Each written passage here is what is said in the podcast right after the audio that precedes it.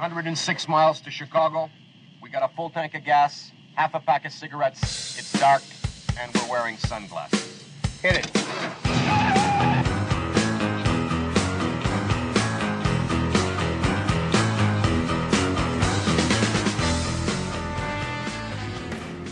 Anybody notice how news from the border has basically dried up like the Sahara over the past few months? Border agents are still struggling under a massive wave of migrants, and border towns can't accommodate all of the illegal aliens being dumped in their streets. But the media is nowhere to be found.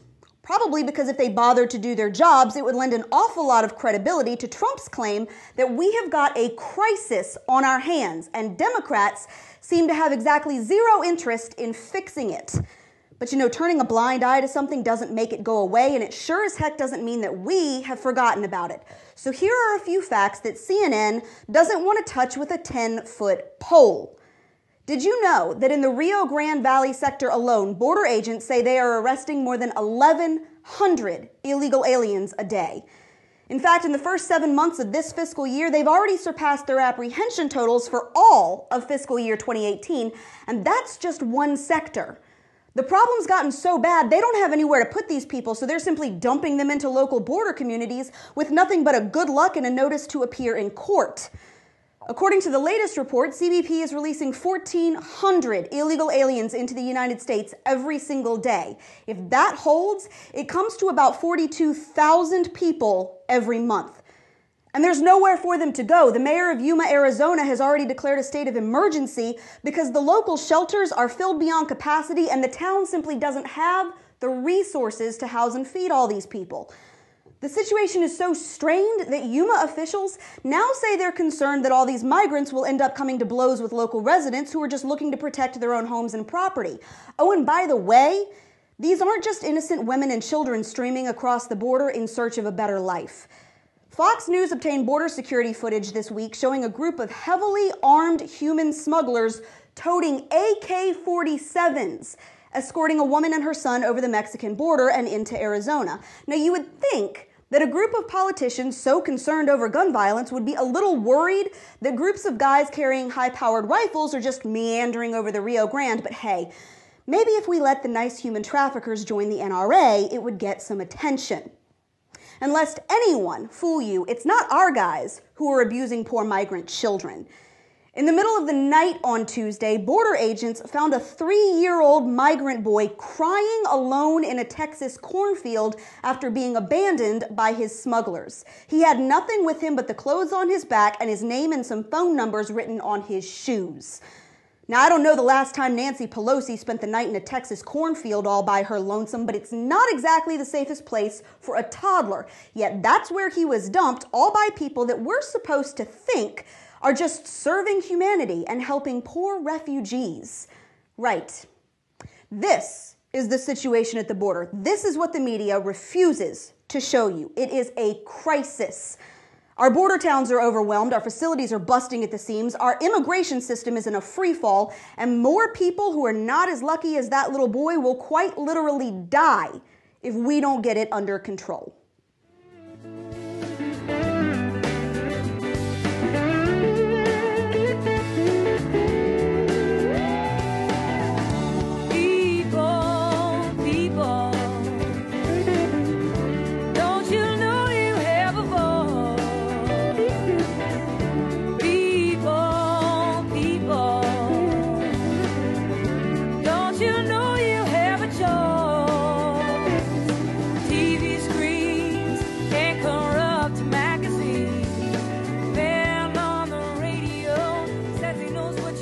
Afternoon, good evening, good morning, whatever time you decided to listen here today.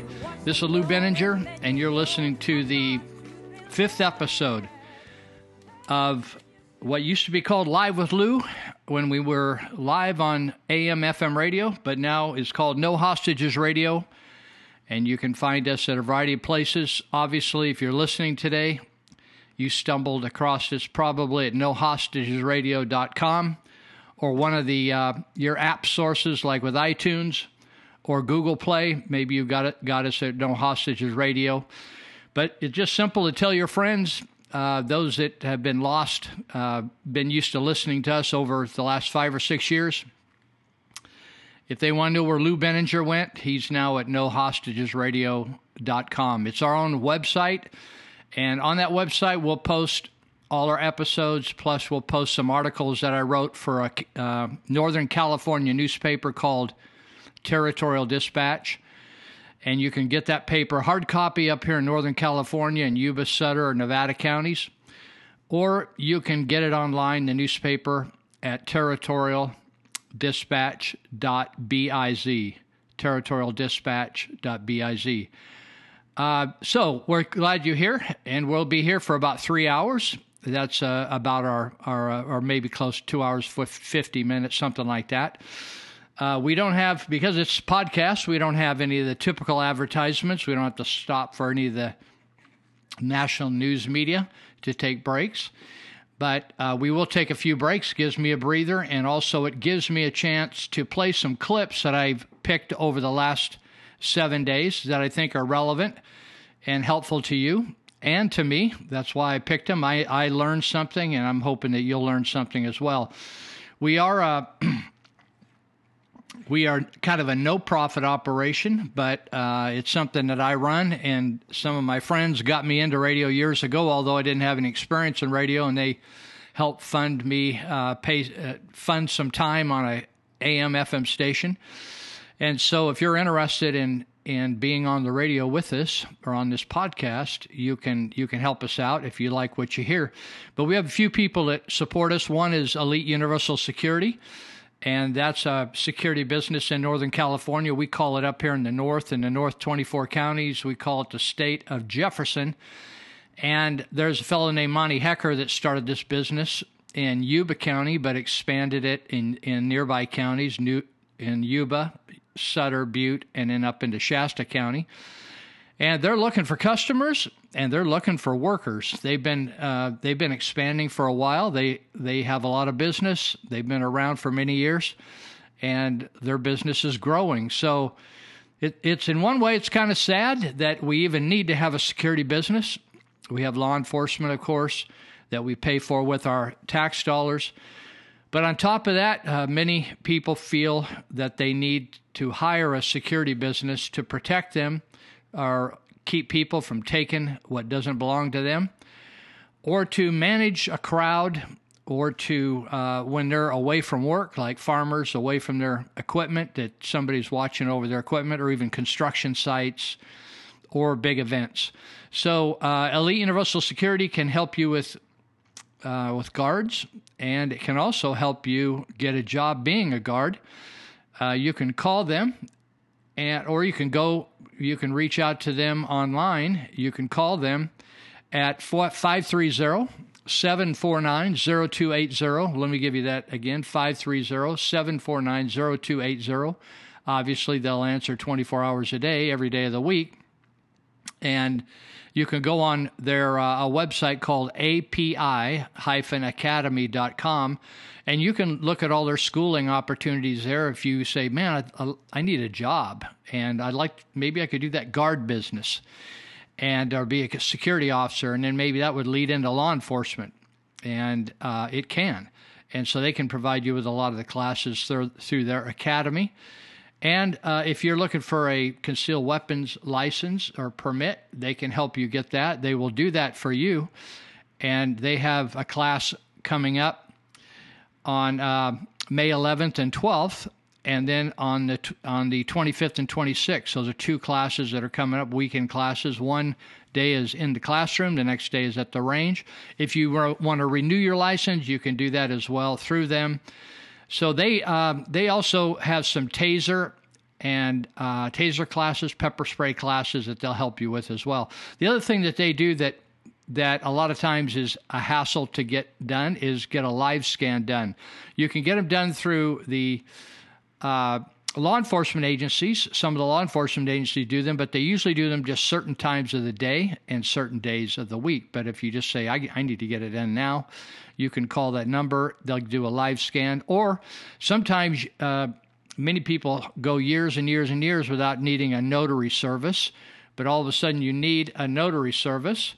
and uh, they can help you with that. They'll come. They're a mobile notary service. They'll come to where you are, a business. You're at a business. You need to sign some documents, do something.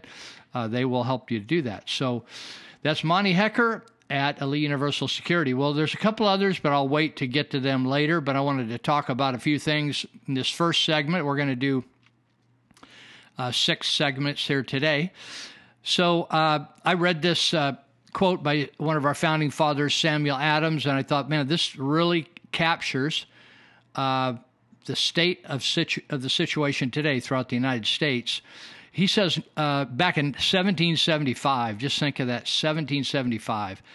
He says, No people will tamely surrender their liberties, nor can any be easily subdued.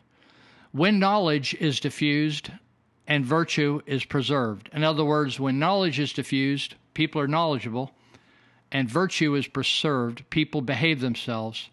He says that, let me just say it another way, that no people will tamely surrender their liberties, nor can any be easily subdued by either a uh, an out of control government, a dictatorship, or a foreign power.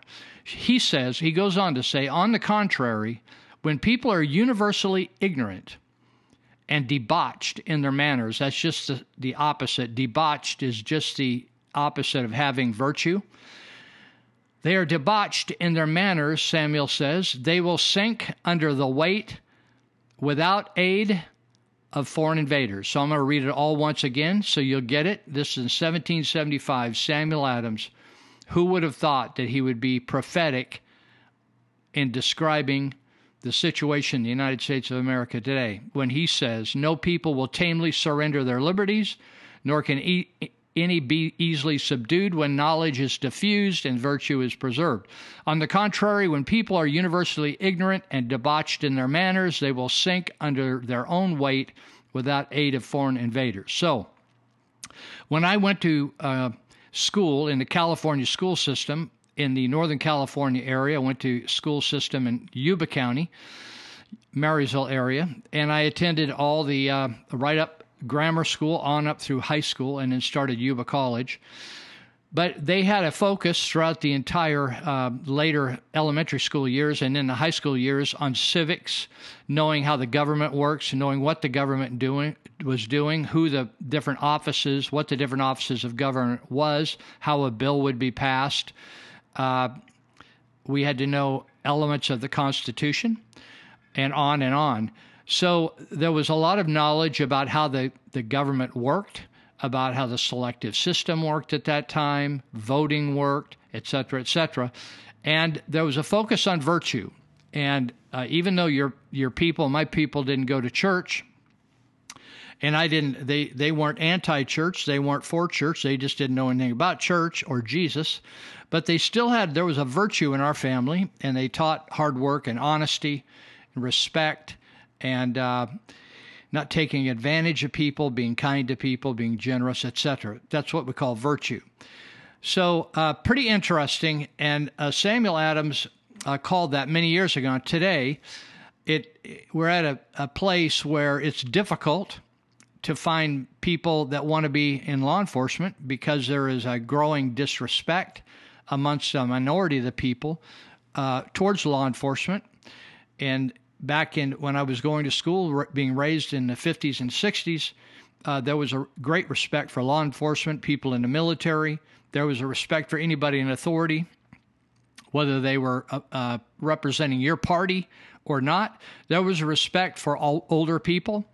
Uh, there was respect for teachers uh, and, this may sound uh, hokey to some of you or a cliche, cliche-ish, but if you got in trouble at school, generally you got in trouble twice. You got in trouble at school, and then you got in trouble at home for getting trouble at school. Uh, usually the people at home knew the people at school, and they knew what kind of people they were. So if you were disrespectful to them, uh, that was a cause for getting into trouble a second time. So uh, you knew the implications if you were to act up. Uh, now, today, there's a lot of acting up and acting out uh, in our society, both with parents, uh, towards parents, towards school teachers, and people in authority, which is uh, what Samuel Adams was describing here a lack of virtue.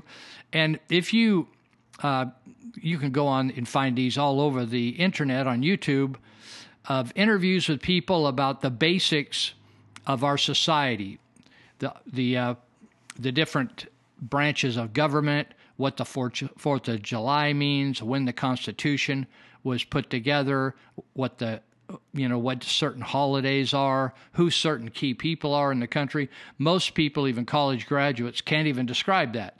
So that's Samuel Adams. No people will tamely surrender their liberties. No, they won't. Nor can any be easily subdued. Now, I was just, I was just watching um, on the internet. So amazing! It's so amazing. I remember watching uh, years ago Tiananmen Square. That Tiananmen Square is a massive concrete square in uh, Beijing, China, where the Forbidden City is, and many of their government buildings. And the students had a demonstration there in the late 80s.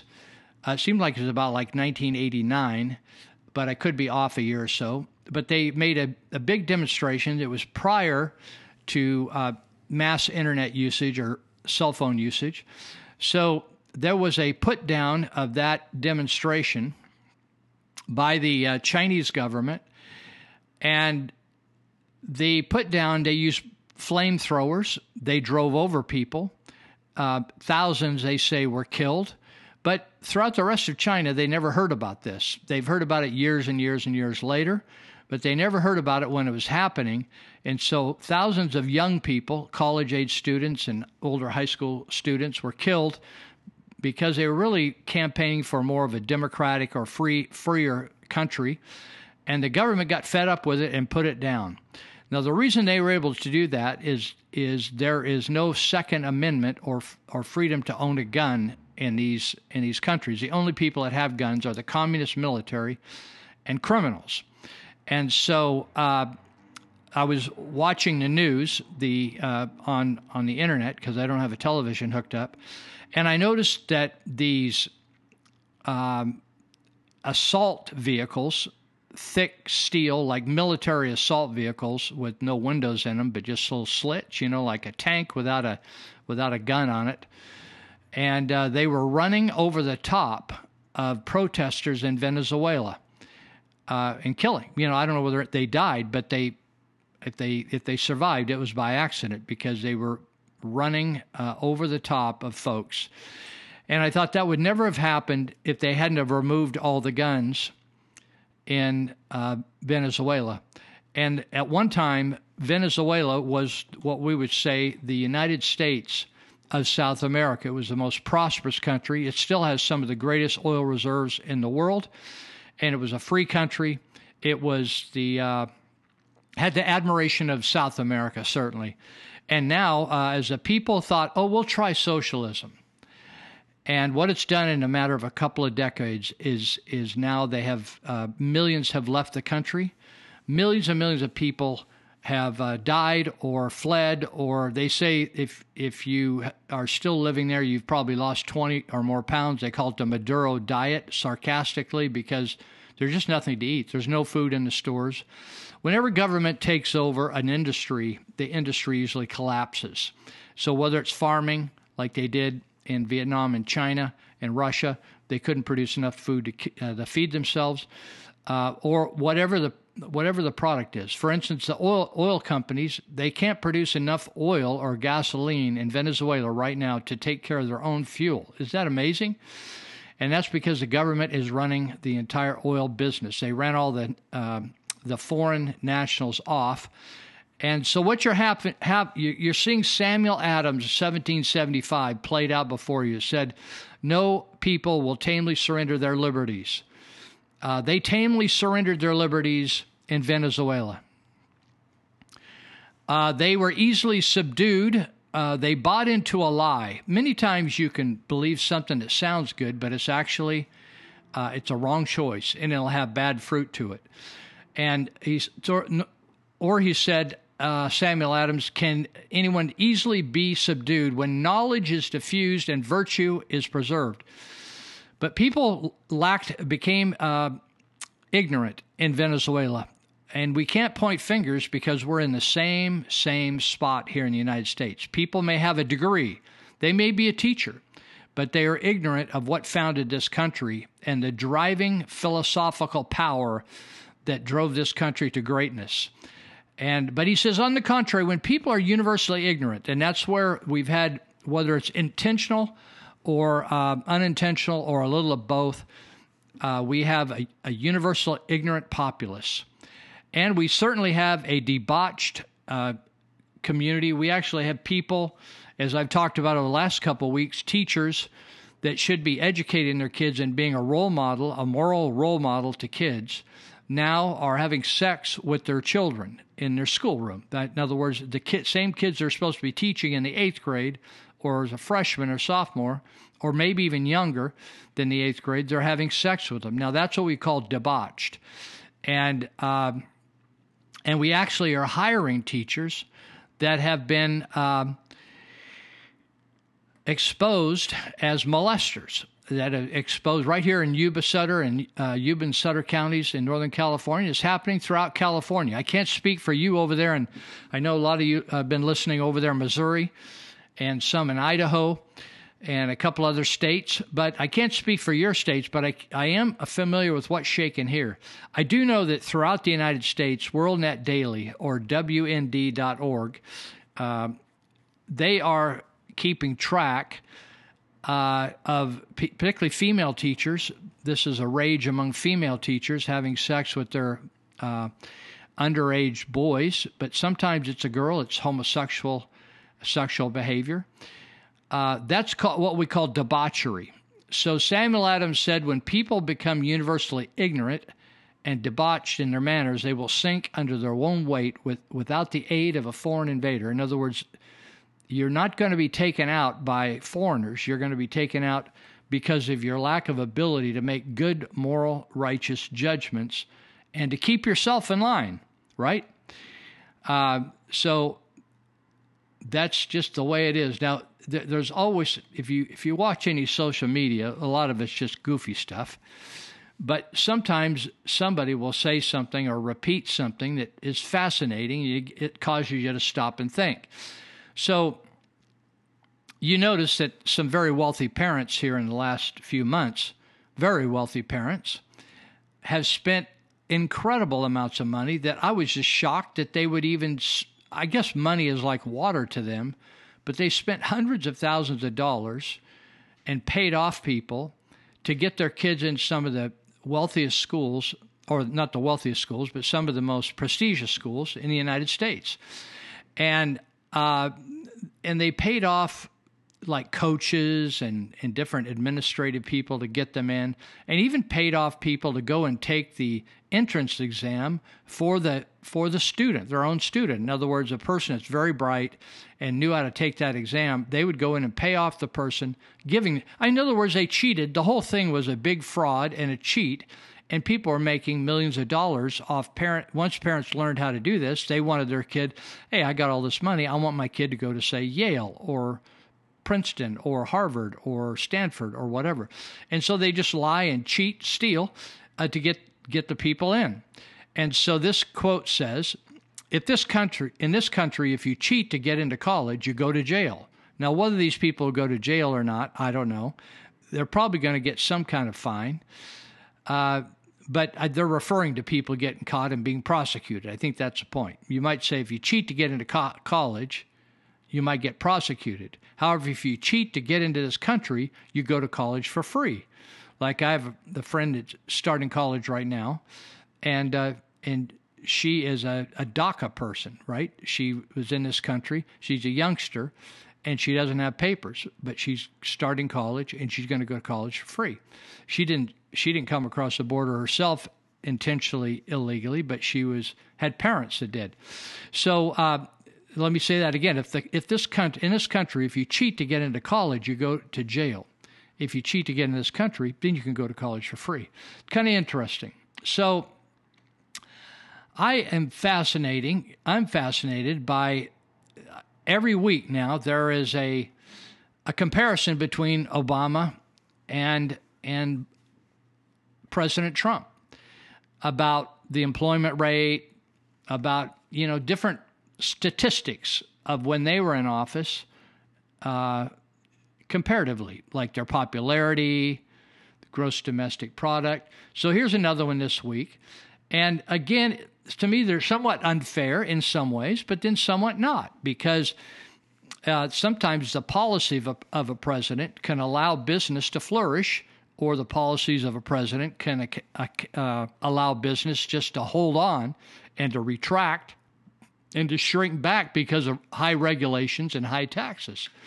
So, and and it depends on the the time uh, in the in history that you take over the country. Obama took over the country when it was in a a, a deep recession, uh, and uh, Trump took over the country when it was more stable, but still not in great shape.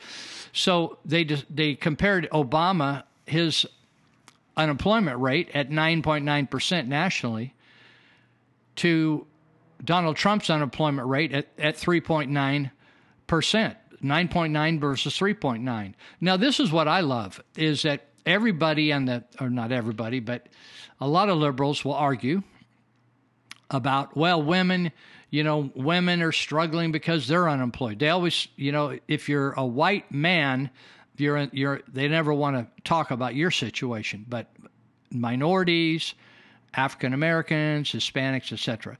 But when you look at the statistics for African Americans, don't you agree that during even the Bush years and years before that, Clinton years and Obama years, the the number of unemployed, particularly young blacks, in the when they could should have been out going to college or really making some money and moving on up, they had a huge unemployment rate, and they list African Americans here as 16.1 percent unemployment under Obama. And they compare that to the Trump African Americans as 6.6. That's 10% lower. Now, what they keep saying is for as long as we have kept records of unemployment and broke them down according to ethnicity, in other words, we've kept records for unemployment way back. But just in the last 50 years, they started to break it down according to different minorities. But even uh, uh women went from 8.7% unemployment to 3.8% unemployment under Trump. Obama, under Obama, 12.8% Hispanics unemployed to 4.4% under Trump. Now, you may hate Trump. You may hate, you may be a, a staunch Democrat, but I always, if I was a, a, a declined to declare or a neither, if I was a neither party, I, what I'm into is people doing well. I mean, I don't know why we can't just arrive there. What would you agree?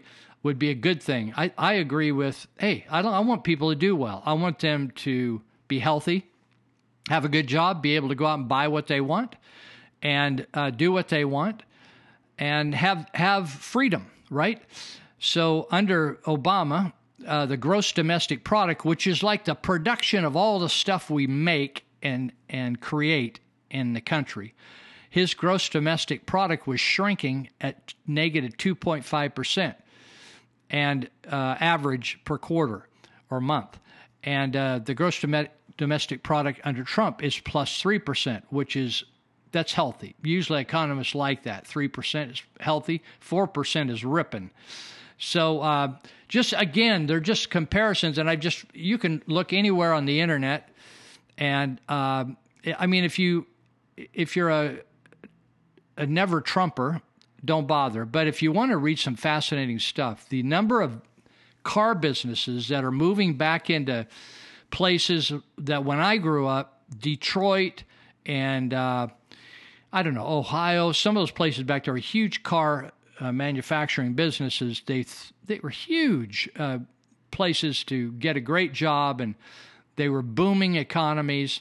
And so we saw those as the car businesses left the country, went to Asia, we saw those uh, those cities like Detroit just looked like bombed. It looked like a war zone.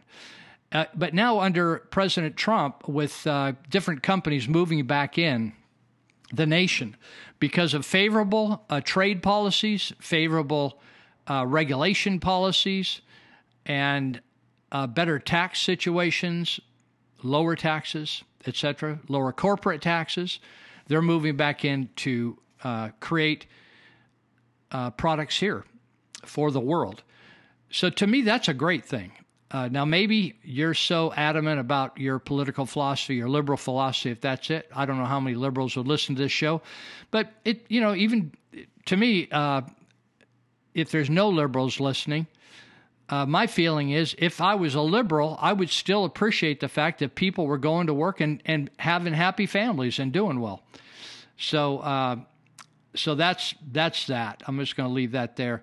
I wanted to talk about uh, taxes for a minute because in California, I can't speak for the rest of the country, but in California, we are having a, a complete meltdown with taxes, and uh, and the big issue here is that the the government of California has been uh, ruled uh, has changed from generally conservative years and years ago to the last 40 to 50 years, primarily liberal. And now, where the liberals control uh, the, both houses of the government, the assembly and the senate, and they have a liberal uh, governor. And they can do just about whatever they want. And, and over the last 40 years, they almost could do that as well. And so they've, we have, uh, because of their policies, have some of the highest taxes in the nation. Some some individual taxes are the very highest, like we have a 13.1% state tax rate, and some t- states don't have any taxes, no state taxes on income. So you find rich people moving to those states because that's 13.1% more of their income they get to put in their keep in their pocket. That's on top of all the other taxes you pay. If you look at all the taxes you pay, there's some websites that list all the taxes you pay, and uh, you can find maybe you pay about a hundred different taxes and fees in a particular over a particular year. But California is loaded with taxes, and uh, so we pay the high, some of the highest gas taxes in the country. Uh, but the odd thing is, we have some of the worst services. We have the one, one of the worst school systems, not the worst, but one of the worst school systems in the country. Uh, we it it doesn't matter which agency you look at. In st- none of our state agencies are like top stellar, uh, you know, no, nationally renowned agencies for anything. You can look at any agency in the state government, and uh, we have some. We have the highest paid legislature in the in in the United States. We have some of the highest salaries in the United States, and um, we have some of the worst services. We have some of the worst roads in the United States. So now what what's happening is the the state government has uh, as we pay taxes, local people pay taxes. They take most of those taxes to Sacramento, and then they redistribute them like in a communist country. They re- redistribute them back out uh, as they see fit to meet the needs as they see fit of the populace. And so most of the money is spent and wasted uh, by the the politicians in Sacramento. And so the local, even though we pay our taxes, local people pay taxes, a lot of those taxes do not come back to the area. So we have sales tax like 7.25%. That's a base state sales tax, and just uh, like 1% of that or so comes back to the area that it that it's derived from and the rest of it goes for other needs. You can look that up. You can see the entire breakdown of sales tax uh, on the internet. And uh, so what's happened is there's now a, there's now a law that's been passed years ago that locals can pass another sales tax and add on to the sales tax that exists. And if they add a percent onto the 7.25 and it becomes 8.25, then the entire 1% of that between 7.25 and 8.25 can be kept uh, locally. So I'm going to talk more about this. I'm going to uh, take a short break here and I'm going to play a couple clips for you. And then we'll be right back. I'm just going to take a little refresher and uh, we'll be back in about five minutes. All right, here we go.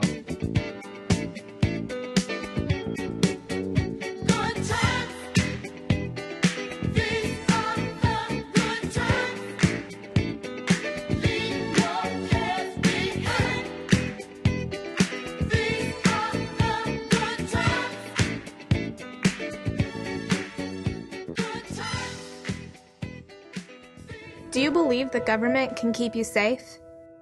You can say it can, and you can even choose to act as if it can. But do you truly believe it? Do you believe speed limits, stoplights, and turn lanes shield you from road rage and drunk drivers? And as good as they are, and as hard as they try, do you believe police officers will be there when you need them the most? What's the cost to a country that thinks its rules can shield good people from bad things? Are we insulated from reality? So arrogant that we believe we can legislate evil out of bad people's hearts? The truth is, the government can't always protect us. Our safety is our job because our lives are our job. And for the bad guys, that's bad news. We are the 5 million men and women of the National Rifle Association of America. And we believe the good guys deserve every chance to be safe. Join us today. I just had to come and talk with you today because I am so frustrated right now. I've got smoke coming out of my ears. And you know why? I was giving an interview to a lefty radio station and they were talking to me about undocumented immigrant. Undocumented immigrants? I am an immigrant. I am insulted that they refer to me in the same sentence as illegal criminals, criminal aliens who broke the law to come to our country.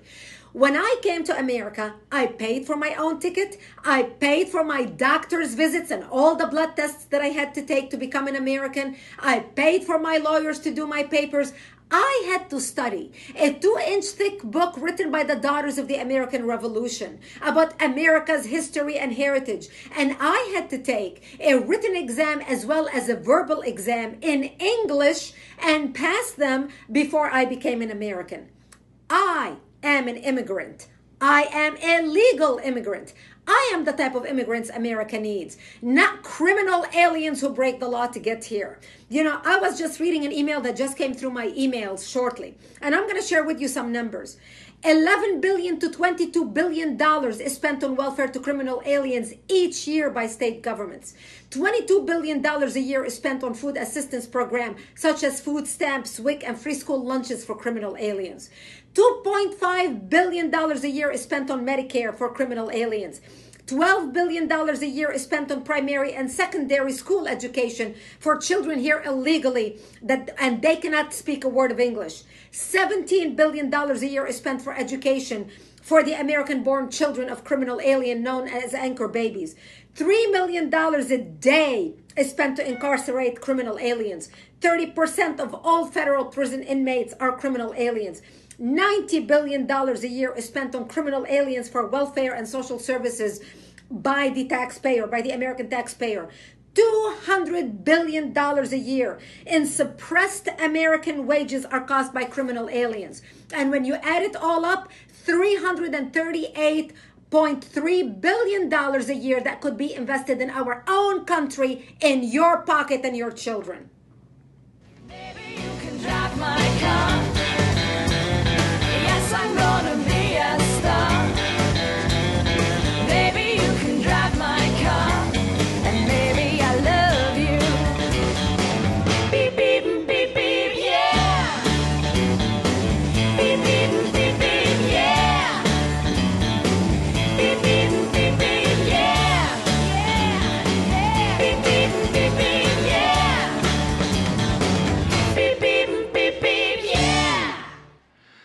All right, we're back. And uh, we were talking about taxes. And we were talking about how the local uh, local government can add taxes. Sorry, I'm just checking to see whether I had this hooked up right or not. Sorry. And I was just telling how you can add taxes at a local level. They make it possible. So the local entities, like a city or a county or a local jurisdiction, can add on taxes. And so they can add on 1%, 1.5, 2%, they could add on a half percent. So in, in the Marysville area where I live, they added on a percent here re- recently. They get to keep the whole percent, it comes back to them eventually. And uh, so different entities, like I mentioned last week, I think there were 51 or 61 different jurisdictional groups, cities, counties, jurisdictions, could be an agency, added uh, a percent or so, or half percent, to because they, they're running out of taxes. And you think, well, what? Did people quit paying taxes? Actually, it's just the opposite. We've never paid so many taxes. And uh, when when you listen to these budget uh, people, like the the administrators, county administrators, city administrators, they'll say this. In fact, I just read something from the uh, city of Chico, just north of us, and they'll say this: Our revenues are up, but but our tax, but our uh, pensions and health care, they'll say our cost of business is doing up, uh, is going up. Our revenue's up, but our cost of business is doing up. We, we, a good businessman, if he's thinking right, he'll go and figure out what's our cost of business. So when they look look at the cost of business, what they're really saying, but they don't want to say it this way, because when they begin to highlight the cost of the employees of government, they used to be not a huge cost because government employees kind of got paid what the private sector got, but a little less, but they had long term guarantees of work. But now they've got long term guarantees of work. Plus, they have salaries that are a lot higher than the, the comparative work in the private sector. Plus, they get paid most of those salaries until they die if they retire in the public sector. So, uh, so what's happening is in Yuba County, we're fighting. Um, we we voted on a tax here in November, and I was uh, against the tax, and I I worked on a campaign to reject the tax. And so what happened is Measure K, and our belief was, according to the state statutes, is that if in order for the tax to be levied upon the people, it had to two out of three people had to vote for it. But the politicians the government of Yuba County said only they felt only a simple majority of the people had to vote for it, like 50% plus one, and it was good to go. So the tax, the Measure K to raise taxes in Yuba County by 1%, uh, that passed by 53% said, we'll vote, we'll, we'll do this, we'll raise taxes. Uh, but I won't get into all the details today because I have other things to talk about. But the point is, that we're, we now have it in court uh, to be fought out on whether it needed a two thirds vote or a 50% plus one. But our government was created by uh, founders that didn't believe in 50% plus one because uh, they believed that we shouldn't be ruled by just the, the current sentiments of the public, but we should be ruled by a constitution. And that constitution, uh, once it's put in place, uh, things needed to be uh, things needed to be complementary to the Constitution. If they violated the Constitution, though even people w- wanted them, uh, they would not be accepted uh, in society unless you changed the entire Constitution. And to change the Constitution was a big job. Was a was a tougher go than just get 50% plus one. We're going to change all the rules, right? So that's how this all came about. So that means if you like uh, if you like to drive hot rods, if you like to drive a certain type of car, and 50% plus one of the people in your community says we we are going to drive these cars, but that particular car that you drive is is unacceptable.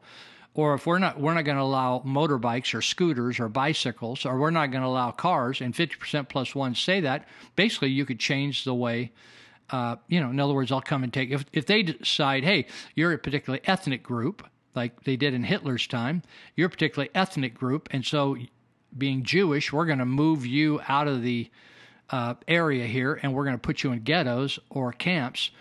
Uh, those in power will just make those decisions, and we're going to treat you like cattle, like animals, right? And that's how uh, democracy works. But our founders said we don't want you to be able to do that. So there's a fight now over how these taxes have to be passed. Now we thought we had that fight squared away, and it and it's described in law, but how it's implemented gets confusing. So now it's going to be sorted out in the courts. So I got a uh, contact from Dave from Chico, who was a uh, regular listener from Chico, and uh, he found me, uh, found us on No Hostages Radio. and he wrote an email and uh, he says, I don't know if you remember me. I live in Butte County, called your show once, etc. Talked about tax increases. And he said uh, to me, he said, You said on 427 that you, you had friends up here in, in Butte County, which Butte County, if you're listening to this elsewhere, Butte County is just north of Yuba County, up in here, uh, what we like to call the state of Jefferson. So he says, I'm trying to find people to help fight these tax increases. In other words, he says in Butte County, that's where Chico State College is, for instance, and La- and uh, Butte Junior College.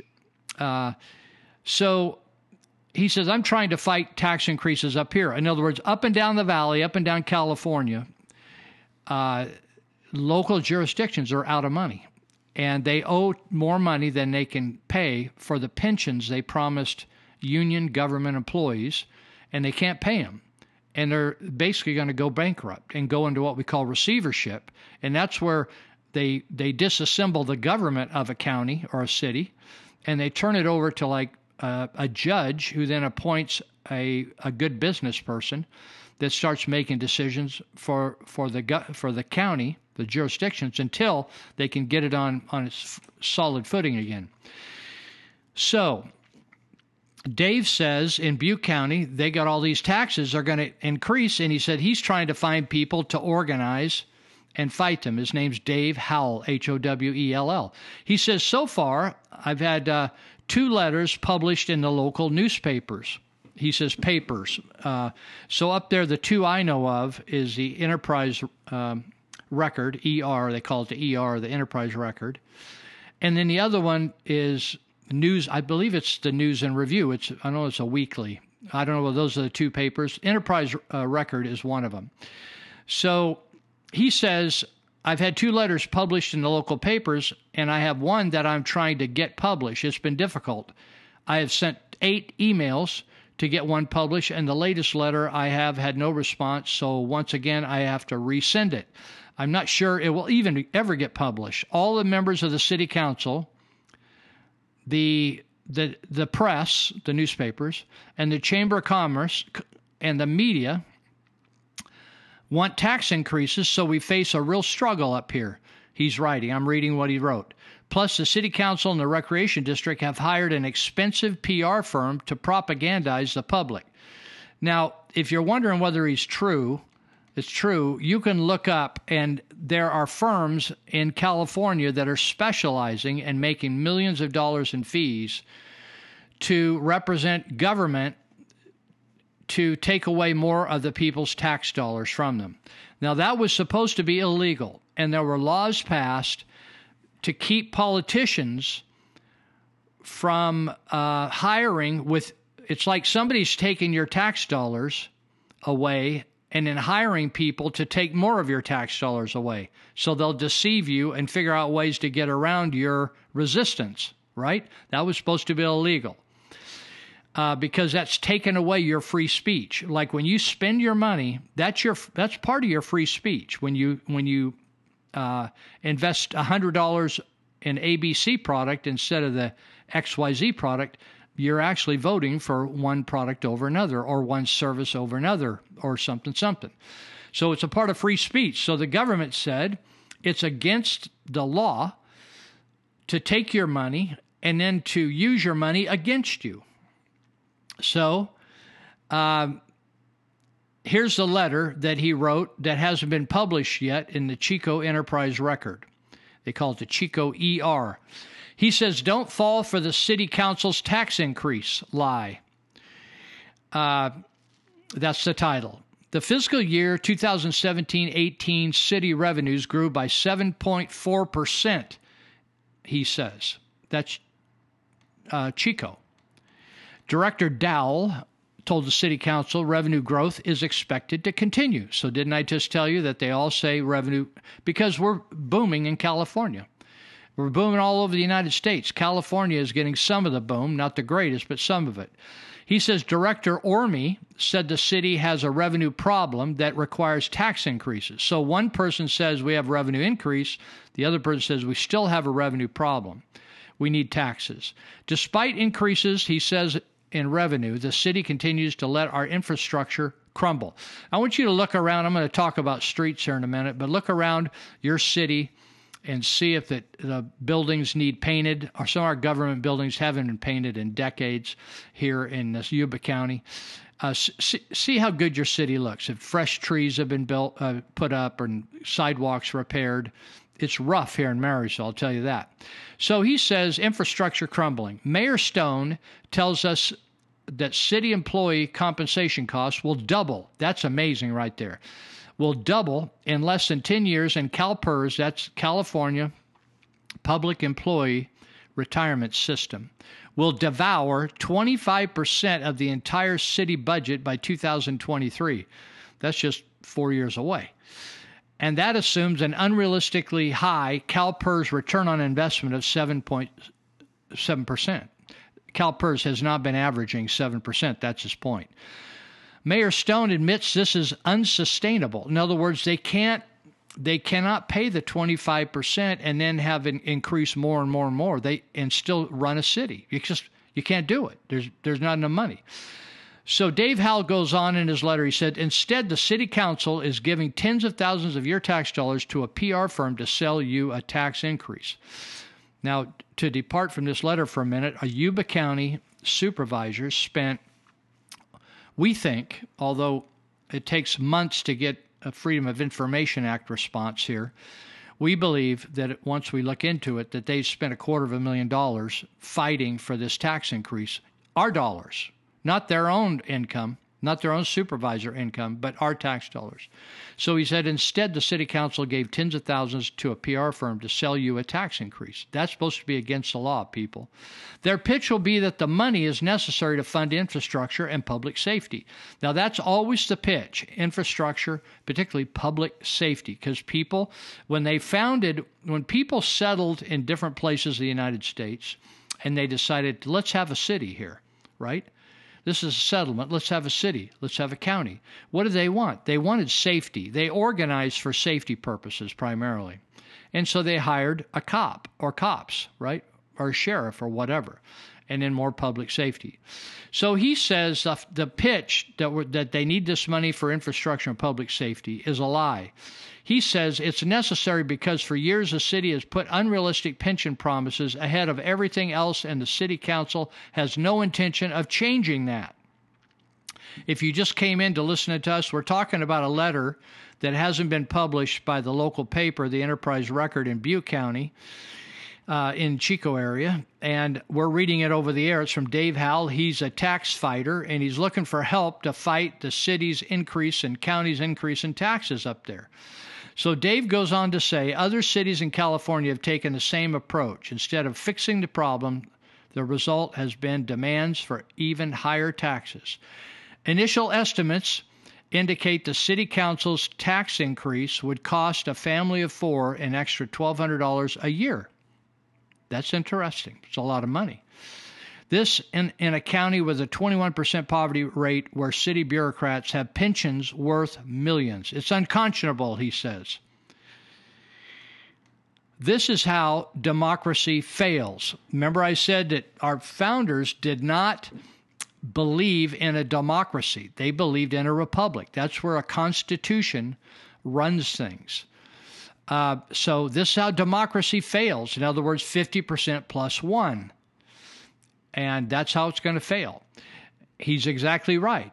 The, the people need to let the city's politicians know loudly and clearly this will not be tolerated. So, uh, he said to, um, this is still in his letter, he said, email Debbie dot press on debbie dot p-r-e-s-s on debbie dot press on at chico chicoca.gov. chicoca.gov. Don't know who that woman is, uh, whether, whether she's on the city council, but he said email debbie.presson at chicoca.gov to voice your disapproval to the entire city council. So uh, then he says the best way, he said, you can have people reach out to me, Lou. So if you want to uh, join up with Dave Howell, and learn more about how you can fight this tax, you you can fight it and you can beat it, but you have to fight it. You can't just hope and you or you just, just whining won't do. You got to organize, you got to get pamphlets, you got to educate the public because once people are educated, it just scares the hell out of them and and they'll fight it. So uh, if you want to get a hold of Dave Howell up in Chico, Butte County, you can email him at liberty, just L I B E R T Y, common spelling of liberty, 530 at, at mail.com, not Gmail, mail at mail.com. Let me say it again. Dave Howell, this is how to get a hold of him. He just wrote this letter. He's hoping it's going to get printed in one of the newspapers up there, but it hasn't. So he asked me to read it on the air, which I'm doing for him because I believe in his cause. He said, People can reach out to me at liberty530 at mail.com, M A I L.com.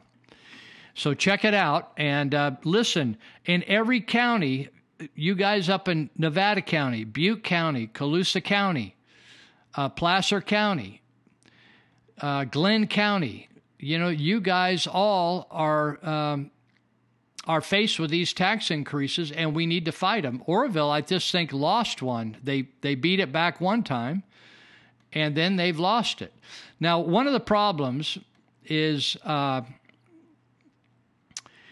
the the government uh, under Governor Brown. The first time Governor Brown was was the uh, governor of the state of California after after uh, I believe after Governor Reagan was uh, governor for two terms, then Jerry Brown came in to take over a couple terms after his father, Pat Brown.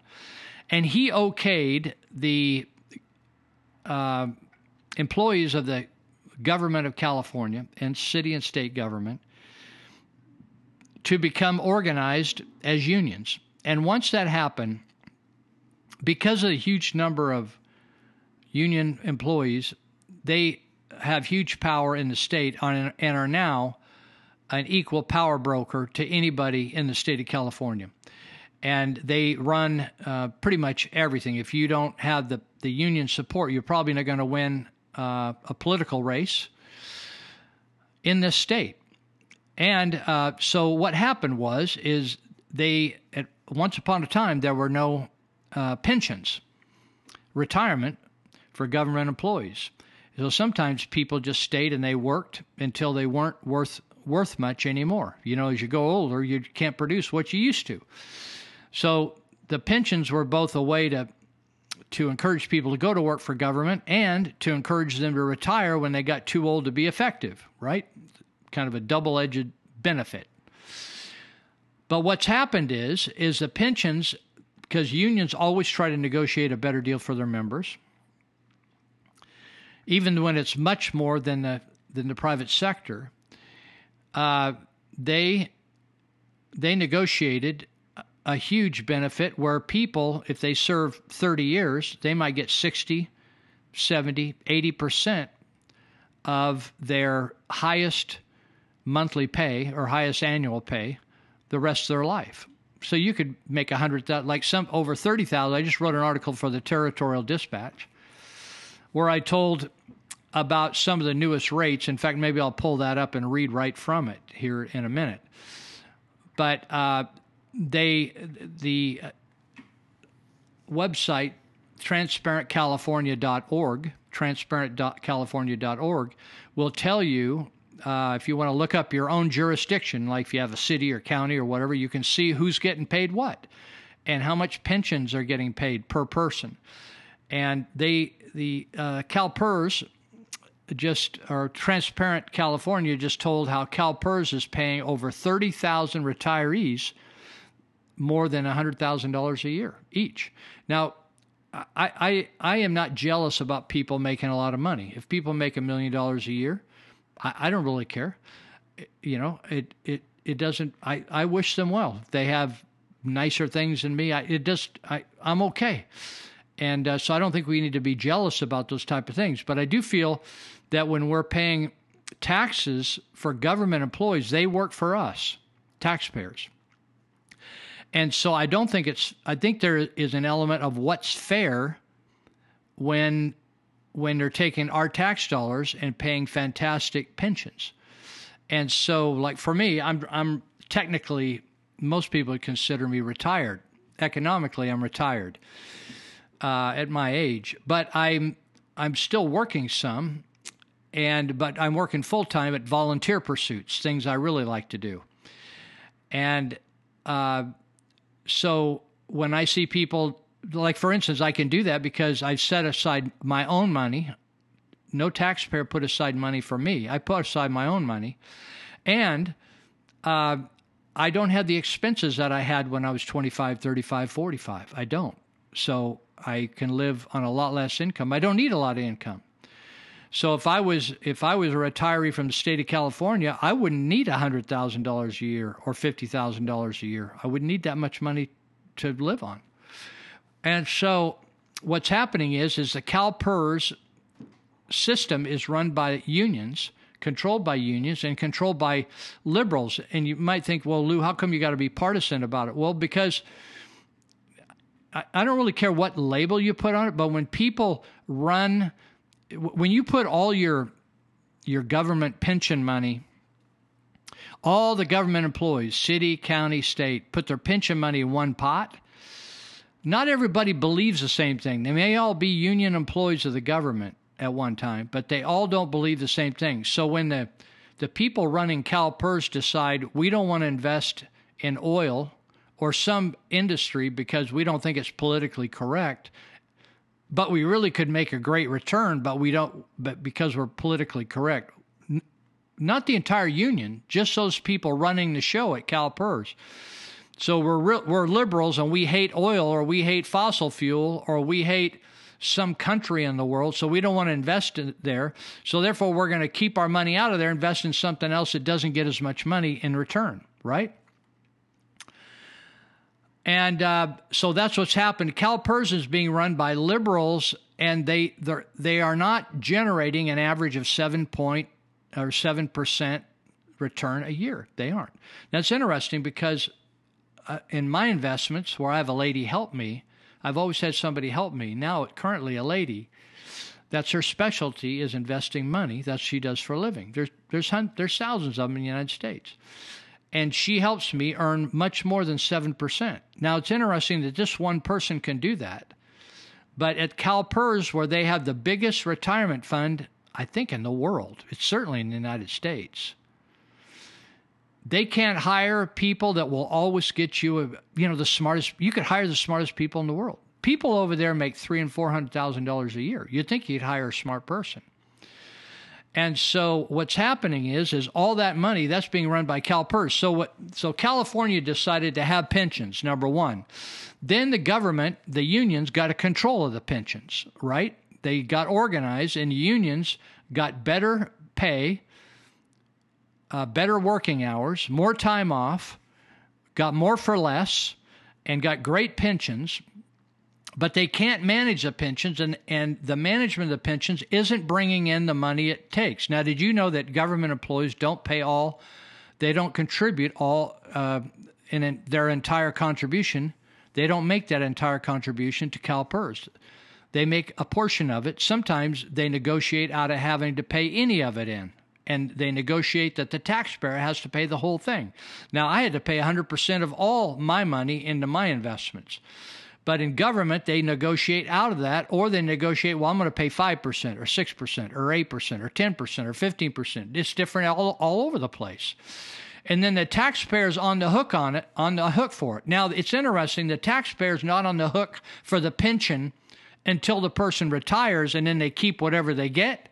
No the taxpayer because like nobody promised me like my my investment advisor never promised me that they would give me a certain check for the rest of my life.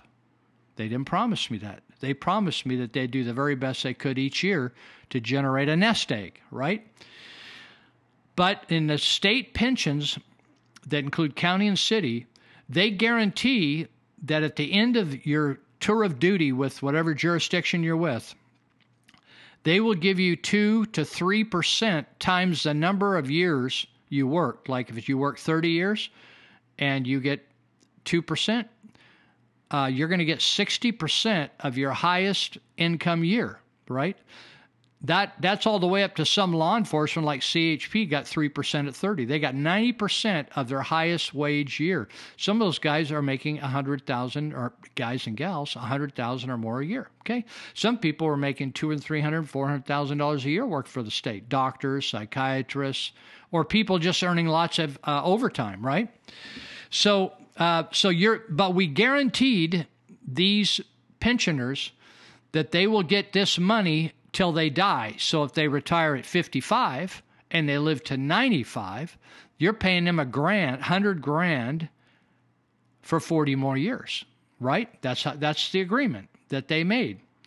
So um, so anyway, these uh, this CalPERS has become very political, and it isn't doing well. And they've had corruption, they've had money uh, stolen, They've had money uh, abused. Uh, in other words, they paid they uh, they they paid off people to do you know people bribed people on the board of CalPERS so they would spend a billion dollars with them or hundred million dollars with them.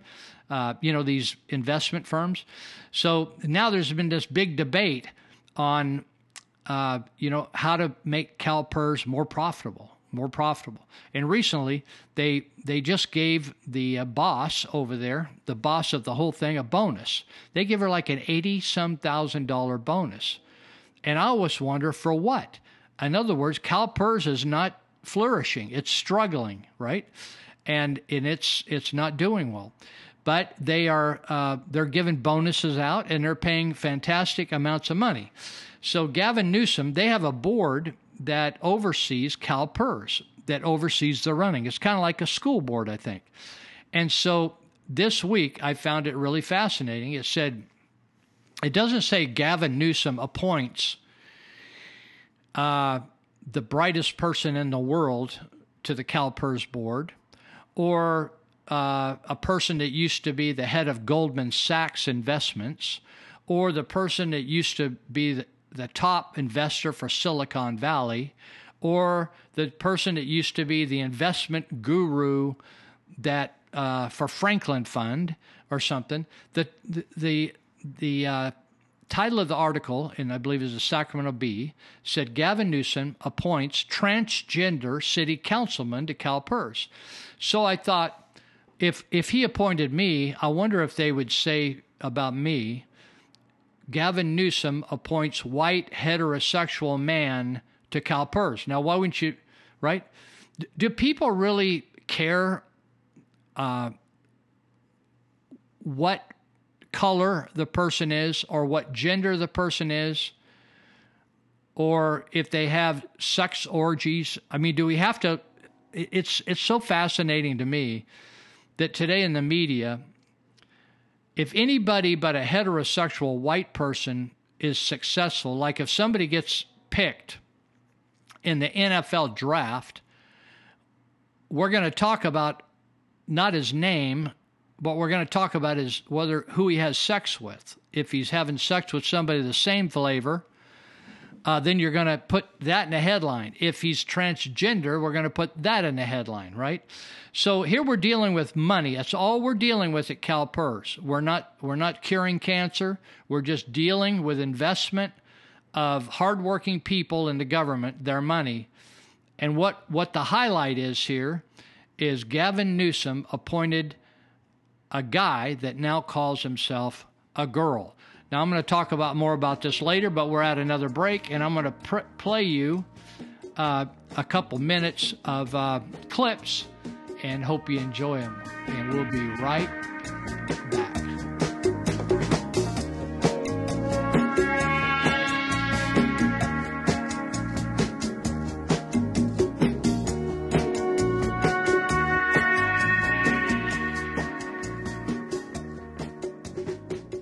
It's become increasingly clear that many in our nation's elite media know little to nothing about religion, Christianity in particular. This is a disturbing trend for the future of our country. A recent New York Times piece claimed that Father Jean Marc Fournier saved a statue of Jesus from the Notre Dame fire, What Fournier actually saved was the Blessed Sacrament, which is, of course, not a statue, but the bread used in communion, believed by Catholics to be the actual body of Christ during that sacrament. It appears that the Times struggled to understand the phrase, the body of Christ. The New York Times is not alone in its failure to accurately present Christianity. Following the burning of Notre Dame Cathedral, the Associated Press ran a story with this utterly tone deaf headline quote, Tourist Mecca Notre Dame, also revered as a place of worship. It's simply astonishing that the Associated Press editors think readers need to be informed that a famous cathedral is a place of worship. Certainly, everyone makes mistakes, and reporters should not be expected to be theologians. Our rhetoric and most famous works are shot through with religious language and concepts often derived from the Bible. Thomas Paine wrote Common Sense in 1776 in an effort to build support for American independence. Paine was a notable religious skeptic, but nevertheless filled the text of his pamphlet with biblical allusions, specifically to the evils of monarchy. When Abraham Lincoln delivered his famed House Divided speech in 1858, arguing that America could not continue as a nation half slave and half free, most Americans would have known the 16th president was referring to the Gospels. Christ coined the phrase, a house divided against itself cannot stand, encountering opponents' accusation that he was a tool of demons. Christianity has experienced periods of growth and decline in our nation's history. But what remained constant was that virtually all Americans, regardless of personal faith, spoke the language of the Bible and had some basic understanding of its teachings. That just isn't the case today, especially in our newsrooms, which all too often lack a religious perspective. So much for diversity.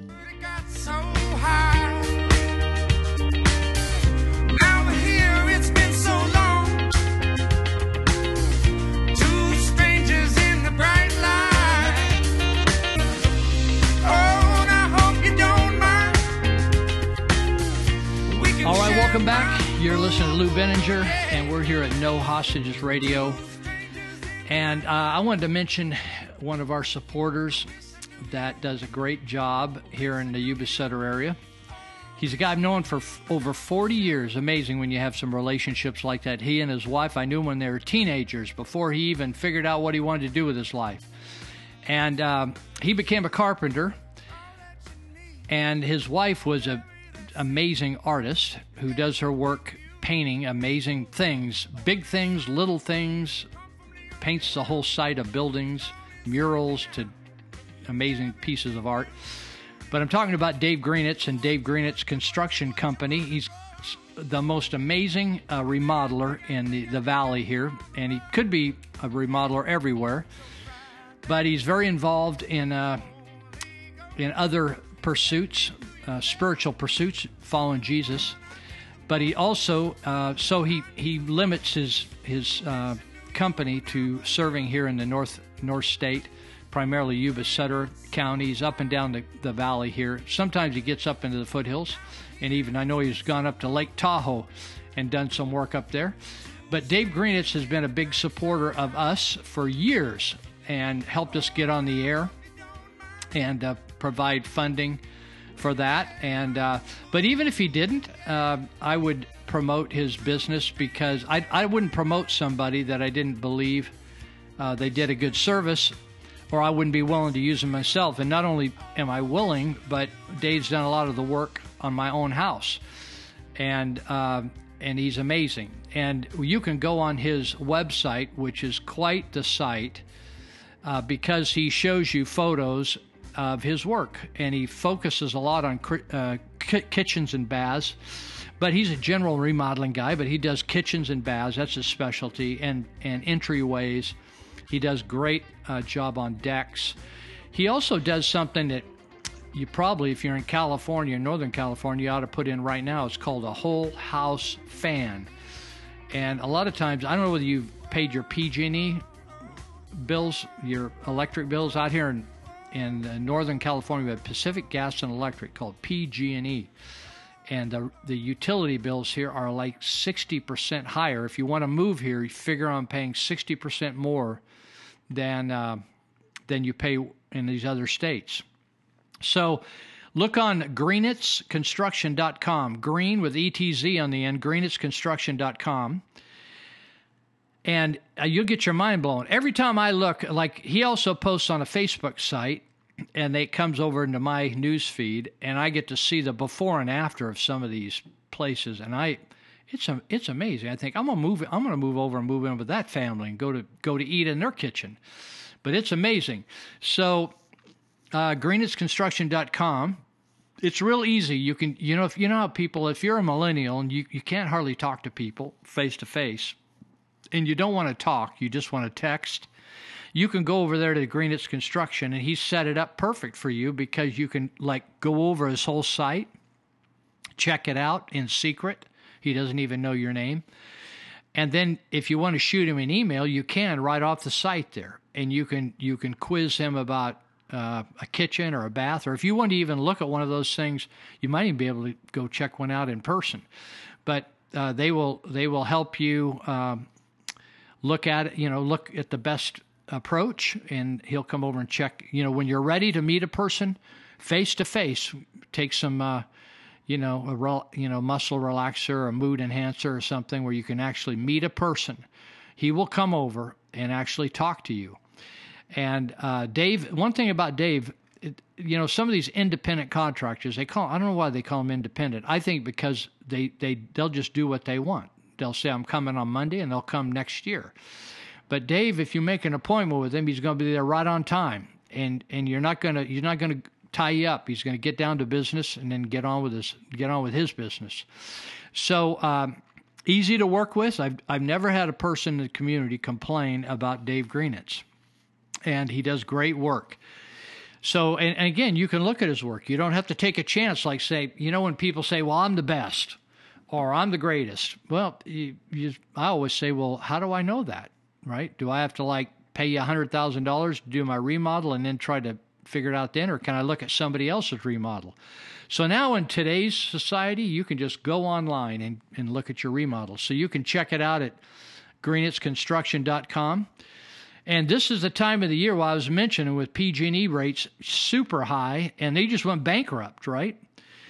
Uh, so now they're going to probably go up again. And so if you want to cut back on your energy usage, one way, according to Dave, is you put in a whole house fan. And what that does, instead of trying to chill all the air in your house, you can get rid of all the air that that's really hot. It just sucks it out of your house and blows it out back where it ought to be, out of the, out of your area. And then you can, when it gets chilly at night, when it cools down to early morning hours, you can suck, it'll suck that cool air on in. So it works both ways. It gets hot air out, brings cool air in, right? So you can, he'll put in one of those whole house fans right up in your attic, and it's a great deal. Lots of lots of services. He cleans up after himself they it's really a great service. greenitzconstruction.com. So we'll talk about more later, but I want to go back and talk about why CalPERS, California Public Employment Retirement System. So they made you know what what happens is is you have these incestuous relationships in politics. And what I mean by incestuous, it's like incest. You know, it's it's like against the law to have sex with your own people. Uh, you know, your daughter, or your even your foster daughter, or your stepdaughter, or your stepson, or your cousin, or whatever. You're not supposed to have that's incest, right? Other family members. And so we call it political incest when politicians uh, they they pay off the unions for their vote. They say, "Listen, you vote for me, you give money to my campaign, and then when when you have a need, when you when your uh, salaries are coming up for renegotiation or your agreements, uh, you know, I'm going to stand by your side because you supported me. We scratch each other's back. It's a bad system, right? That's why originally, even Franklin Roosevelt, one of the big liberals in the United States history uh, during World War II, Franklin Roosevelt, he said, I do not believe government employees should ever unionize. It, it creates an incestuous relationship for politicians. So it's interesting that Gavin Newsom. Now you would think did he did he just go out to appoint a transgender city council woman? Now did I when I started this in the last segment I may have said that she was a woman became a man, but actually it's just the opposite and I should have known better because I saw a photo of him her, and uh, she's dressed like a woman but she's looking like a manly woman. And not to make fun of her, I'm just saying that it's interesting of all the people to put at the top of the CalPERS. It's a th- of the 13 uh, most wise people in the in the state of California, almost 40 million people. Of the 13 most wise people to govern hundreds of billions of dollars of invest. I it's almost 400 billion dollars of investments a year it is. It's 362 billion. You would pick. Uh, it just happens to be a transgender, which there's hardly hardly any of them in society. But it's like, but the, the, it's not. I didn't bring it up. If they wouldn't have brought it up, I would have just said, "Oh, this person named Lisa Middleton got appointed uh, to the board." Lisa Middleton.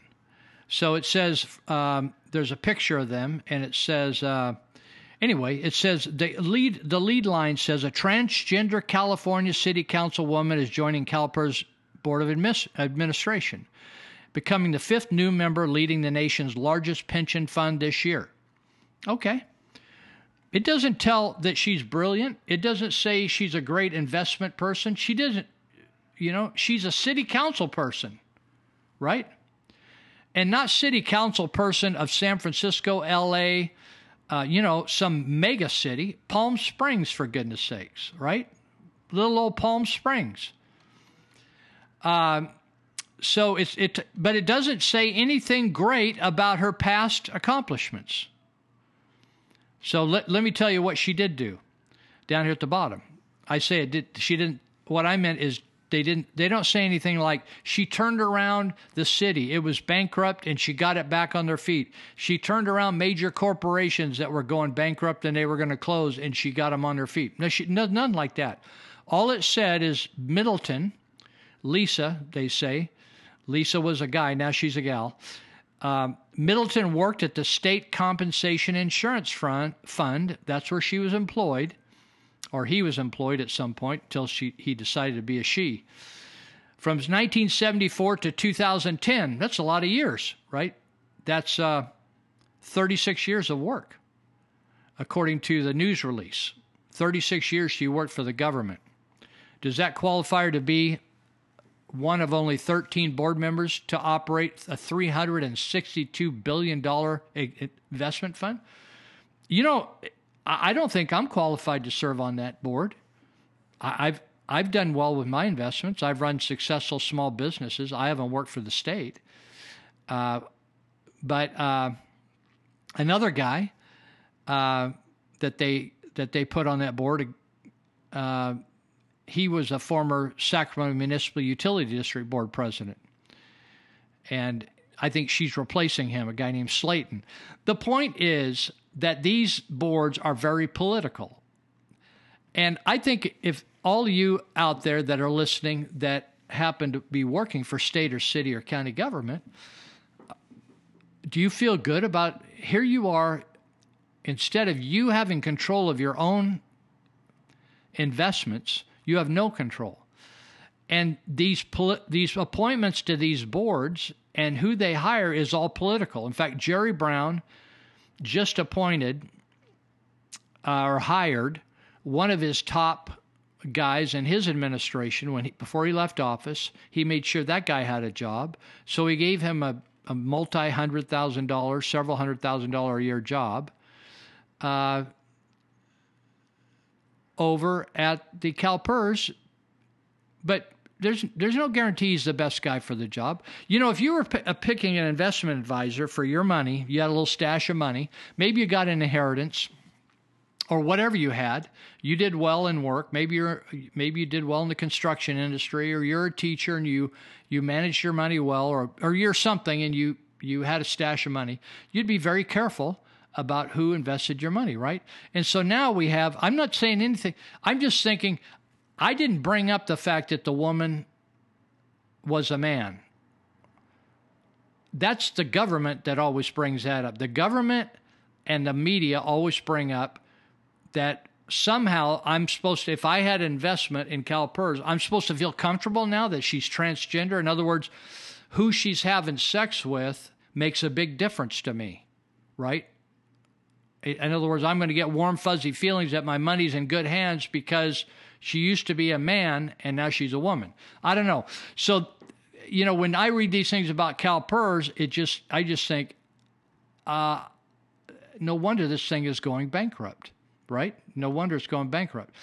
And you could probably look up under, on the CalPERS website and look at the backgrounds uh, of all 13 people that are serving on that board. It's called the CalPERS Board of Administration. And she's the fifth new member this year. Uh, so people quit, people get appointed. Uh, a police officer. I'm, this is going to be interesting. Some of them, uh, uh, maybe all of them, ended up uh, running for election over there. But a police officer, Jason Perez, is on the board. Uh, because he got fed up as a police officer, feeling like, hey, just just what I'm saying, got nervous about his investments, right? And law enforcement gets a high percentage; uh, they get one of the higher percentages to retire at. State Treasurer Fiona Ma, uh, she's on the board. Department of Human Resources Director, uh, I I don't know how to say this, A Raina A Raina Ortega, she's on the board. State Personnel Board member Mona Pasquil Rogers joined the board. You know, they're are do they know anything about investment? I guess their skill is they've been on boards or they've been on they've run government before. But the question is, are they political or do they know how to really hire a person that can uh, make them a lot of money? Or is it just all political? The problem is, folks, that in California, that is one of the most politicized operations over there uh, in the state. And so that's why nothing gets done. And that's why they're going broke. So, uh, so there you have it. All right. So I'm going to move on from Gavin Newsom. And uh, I, I wasn't raised in a church or going to church. That came to me uh, in sort of a miraculous way, actually not sort of, but a miraculous way, uh, to give me some direction in life and get me out of a real dive in my life. But that's not the point of my talk here today. I started going to church. I found Jesus, as they say, or met Jesus, or learned about Jesus, or had a miracle happen in my life. And so I've been doing church and and actually going to church, serving in church, employed by a church, now just like working with church uh, all over the world and here in Northern California. So for over 40 years. So when you listen, when you find that a, a pastor or a church leader does something uh, bad and um, disappoints the congregation or actually you know steals money or uh, embezzles money, steals money, mismanages money, or abuses some members of the congregation, like has sexual relations, it's just really disheartening. Uh, it's kind of like if a teacher molests a kid, or a counselor molests a kid, or a politician molests somebody, or, or maybe not so much a politician, but just people that we honor, a coach we honor in a, a, a place of authority and custody and care of our kids. And they actually take advantage of particularly young people is so troubling to me. So I ran across this article. Uh, you know, with the the Catholic Church has had a terrible problem, and and I'm not anti-Catholic or pro-Catholic or anti. I'm not pro or anti anything. I'm just saying it, when you look for where pro, some sexual abuse problems are occurring, do they occur everywhere in society? Yeah. I mean, I remember people and businesses in the Yuba Sutter area where women filed actions against bosses that that uh, fondled them or forced them to have sex or did something something, right? Uh, were sexually harassing them, right? And so uh, it's a big deal. But when it happens in church, it's a bigger deal to me. And the the Catholic Church has had a huge problem. Now, if if uh, now I'm not going to be entirely accurate, but my my experience with the Catholic Church over the years is that priests did not did not get married; they were single men in the Catholic Church. And so, what what's become uh, clear is that a lot of homosexual priests uh, have been having sex with underage boys.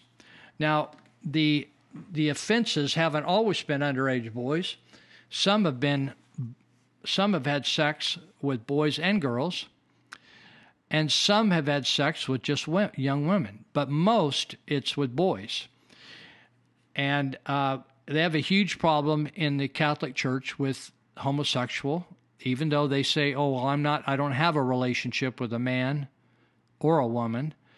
They're still having sex. They have those. They have those uh, leanings, or their lust, or whatever you want to call it, and they're having problems. And it's it's been hot, hidden or covered up for decades. It just has, and you, you can't deny it. I mean, it just has. And so, you know, every time every year goes by and there's a new kind of revelation. It looks like the church is going to come clean, and then it kind of does, and you think, oh well, that that's good, and but it really doesn't come clean. And and they say that inside the Catholic Church, the hierarchy of the church, there's a huge power struggle uh, between homosexuals and people that are, I guess, would be non-homosexual, heterosexual, whatever sexual you want to call it. But you know, if they're all if they're all taking this vow of celibacy, of not having sex with anybody, it shouldn't be an issue, right? But it is. So here's an article this last week, or at the end, April 30, says list of Sacramento area priests, deacons, priests and deacons accused of sexual abuse has been released. A list of Sacramento area priests and deacons. So when they say Sacramento area, that would be the, what they call the Sacramento Diocese, but it includes not just Sacramento, the city, but the whole Northern California. And so it says here Sacramento Diocese has released a list of priests and deacons. Deacons are people that are uh, below priests, but do a lot of the uh, spiritual services. And it says these people that they have on this list have been credibly accused. In other words, some of them are dead now. However, because of the investigation that the church did, they feel that the accused, the accusations have been credible. They believe the people, even though they may, may not have gone through a court of law. So, in the report, credible, quote unquote, is said to represent a, a, reasonable person's conclusion that based on the information at hand, the accusation is more likely to be true than not true. This list, and I'm going to give you the website, you can go see if it's a priest that you know if you're a Catholic. This list names 44 priests and two permanent deacons from the Diocese of Sacramento. The list was formed based on a review of personnel records of nearly 1,500 bishops, priests, and permanent deacons. Now, that's amazing.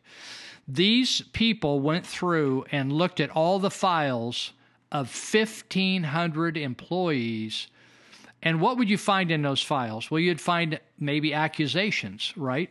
Or disciplinary action, right? If you looked at it, anybody's employee file, you'd find the same thing, right? You wouldn't maybe find sex, but you'd find a uh, person was chronically late, showed up drunk, did this, did that. Something happened. For instance, in, in Jim Whitaker, who's a who's a teacher, was a teacher at Yuba City Unified, he had a file that had women who had accused him. It was still in his file, and they looked at it recently. Women who had, accused him of fondling them, and so eventually he w- was released here uh, a year and a half ago or so from the Yuba City Unified School District, based upon current accusations and a history of these accusations that were in his file.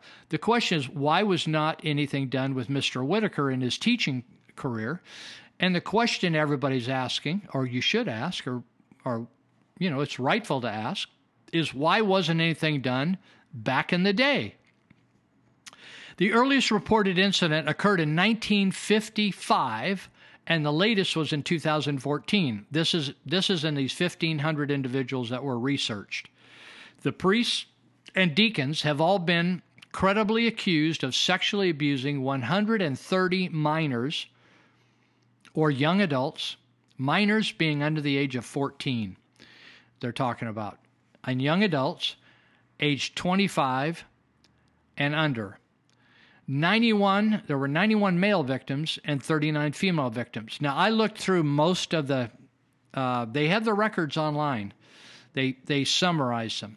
Now i didn't look through all of them but i would have from memory i wouldn't have given the, as many female victims but but i'm uh, trusting their figures here according to the report three men three men make up for nearly half of the incidents reported 60 out of 130 three men now the fascinating thing is some of these priests, when they went to trial, or they were waiting to go to trial, or they were waiting to go to sentencing, fled the country. Can you imagine a priest fleeing the country? And and these are Mexican priests, and they fled the country and went to Mexico, I think. So uh, so anyway, let me go on here because uh, I'm here in the U- Yuba County area and so uh, it it it's pretty amazing. Hold on, I just clicked the wrong screen and got off my what I wanted to do. So it says here are the churches on this article where the abuse most likely happened in the Sacramento region. Honestly, uh, there's too many to read. There's uh, dozens and dozens of churches in the Sacramento area. They list Yuba Sutter area, Sacramento. They also list, I think it includes Nevada County, uh, Butte County. There's churches all over, up and down the valley. Uh, so it lists Woodland, Yuba City, Davis, Rio Vista. I, I'm, we're talking about churches where incidents happened. Isleton, Clarksburg, uh, a lot of them in Sacramento because it's a big population area. Let's see, Galt. So anyway, I thought I'm going to check this out and see if I know of any of these guys or I remember Grass Valley uh, Lincoln, Dixon, Placerville, Auburn, Roseville, et cetera, et cetera. So I, you can go and you can check this website out. I'm going to give you the website right now, and then I'm going to talk about a couple that actually were in Yuba City, uh, Marysville uh, parishes, I guess you call them, or churches. So the list, if you want to look this up yourself, it's it's pretty fascinating. It tells where they were trained, how long they served, where they served, whether or not they got fired or they resigned, whether or not they uh, ever got uh, sentenced, right? Uh, and shows a photo of them, etc. So the website is SCD, like Sacramento Catholic Diocese scd.org. Very simple, scd.org, and then you backslash, and then you do clergy abuse, all one word, clergy abuse. scd.org backslash clergy abuse, and then if you want to do another backslash, I think you can put lists, and it'll give you the list. Okay? Uh, but if you just go to the scd.org backslash clergy abuse, you can get there and then you can do your own research. Now, what I found, uh, there was one guy, Vincent Brady, that served up in Gridley, and and he uh, he was accused of of uh, sexual abuse from people in Gridley. Uh, one guy, this is a guy that fled, Francisco Javier Garcia. Uh, he fled, left the country. Unbelievable. So, um, another guy that actually served at St. Joseph's in Marysville, John Hannon, years ago, I didn't write down the dates, but you can look it all up for yourself. Ten, it didn't say that he did anything with anyone in Marysville at St. Joseph's, but 10 years after he was at St. Joseph's, uh, he had sexual intercourse uh, with, I think, women. Another one, um, let's see, Francisco Tovar, last name of Tovar. Uh, he was accused in 86 and 87 of uh, sexually abusing someone, but he served his last service, I think, was at St. Isidore's in 2007 2008. It doesn't show that he was accused while being at St. Isidore's in Yuba City, but he was accused earlier in his career, but still continued to serve, right? Jose Urbina, he served in both Marysville Catholic churches in Yuba City, that's St. Isidore's and St. and St. Joseph's. Uh, and in 1983 to 1980 to 1983, he uh, molested boys, and uh, he's listed. Michael Walsh, uh, he served in Marysville from 1971 to 73 at St. Joseph's, and it lists the alleged abuse ranging from 1973 to 1985. People accused him all along the line there. Now, many of these accusers have come out after other accusers came out, so Maybe they were 13, 14, 15, 10, 18, but when they came out, they were adults and they came back to say, This is what happened to me. So, those are some people, if you want to look it up for yourself, if you're interested. I, I did not attend those churches. So, I did not, and I did not personally know any of these, uh, these people, though I lived in this area during all those times. But I did not know the, the, uh, the priests. But I thought it was interesting that they're they're now for uh, and and they actually put if you don't want to read the details, you don't have to go any farther at the website. So they're not gonna it's not gonna jump out at you, and they don't get into gory details. They just say this is the accusation made by these these aged people and and exactly what he did whether he had whether they were fondling they make a difference between having sexual intercourse sodomy uh, or uh, just simply fondling uh, or molesting the person so uh, you're listening to uh, Lou Binninger. And I guess you don't stumble across a podcast like you would a radio station, but uh, if you came onto this, if you wondered about this particular uh, show, No Hostages Radio, this is Lou Binninger. We're out of Northern California, and we're gonna we're finishing our third segment here of six, and we're gonna take a short break and then we're going to be back in probably just maybe five or six minutes. I got a couple clips I want you to hear, and then we'll be back. Give me a chance to refresh my vocal cords. See you in a minute.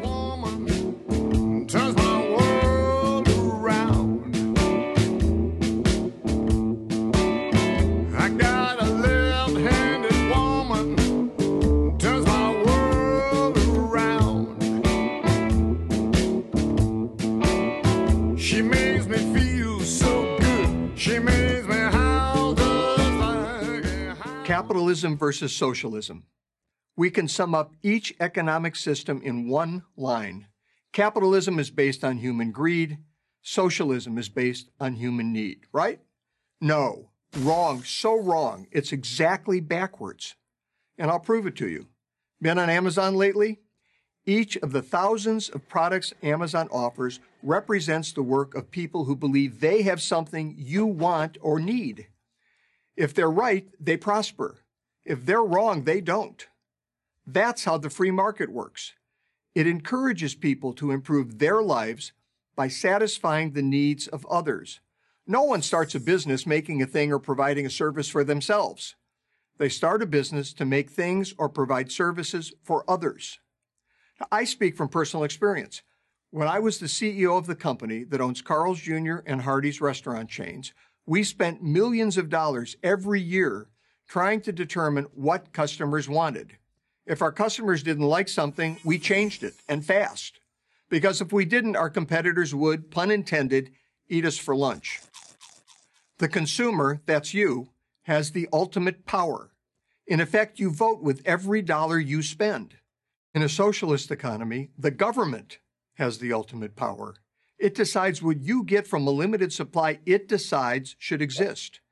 Instead of millions of people making millions of decisions about what they want, a few people, government elites, decide what people should have and how much they should pay for it. Not surprisingly, they always get it wrong. Have you ever noticed that late stage socialist failures always run out of essential items like toilet paper? Of course, this isn't a problem for those who have the right connections with the right people. Those chosen few get whatever they want. But everyone else is out of luck. Venezuela, once the richest country in South America, is the most recent example of socialism driving a prosperous country into an economic ditch. Now, maybe you think it's an unfair example. I- am not sure why, but okay. We'll ignore the fact that leftist activists celebrated it as a great socialist success right up until it wasn't. But what about Western European countries? Don't they have socialist economies? People seem pretty happy there. Why can't we have what they have? free health care, free college, stronger unions? Good question, and the answer may surprise you. There are no socialist countries in Western Europe. Most are just as capitalist as the United States. The only difference, and it's a big one, is that they offer more government benefits than the U.S. does. We can argue about the cost of these benefits and the point at which they reduce individual initiative, thus doing more harm than good. Scandinavians have been debating those questions for years. But only a free market capitalist economy can produce the wealth necessary to sustain all of the supposedly free stuff Europeans enjoy.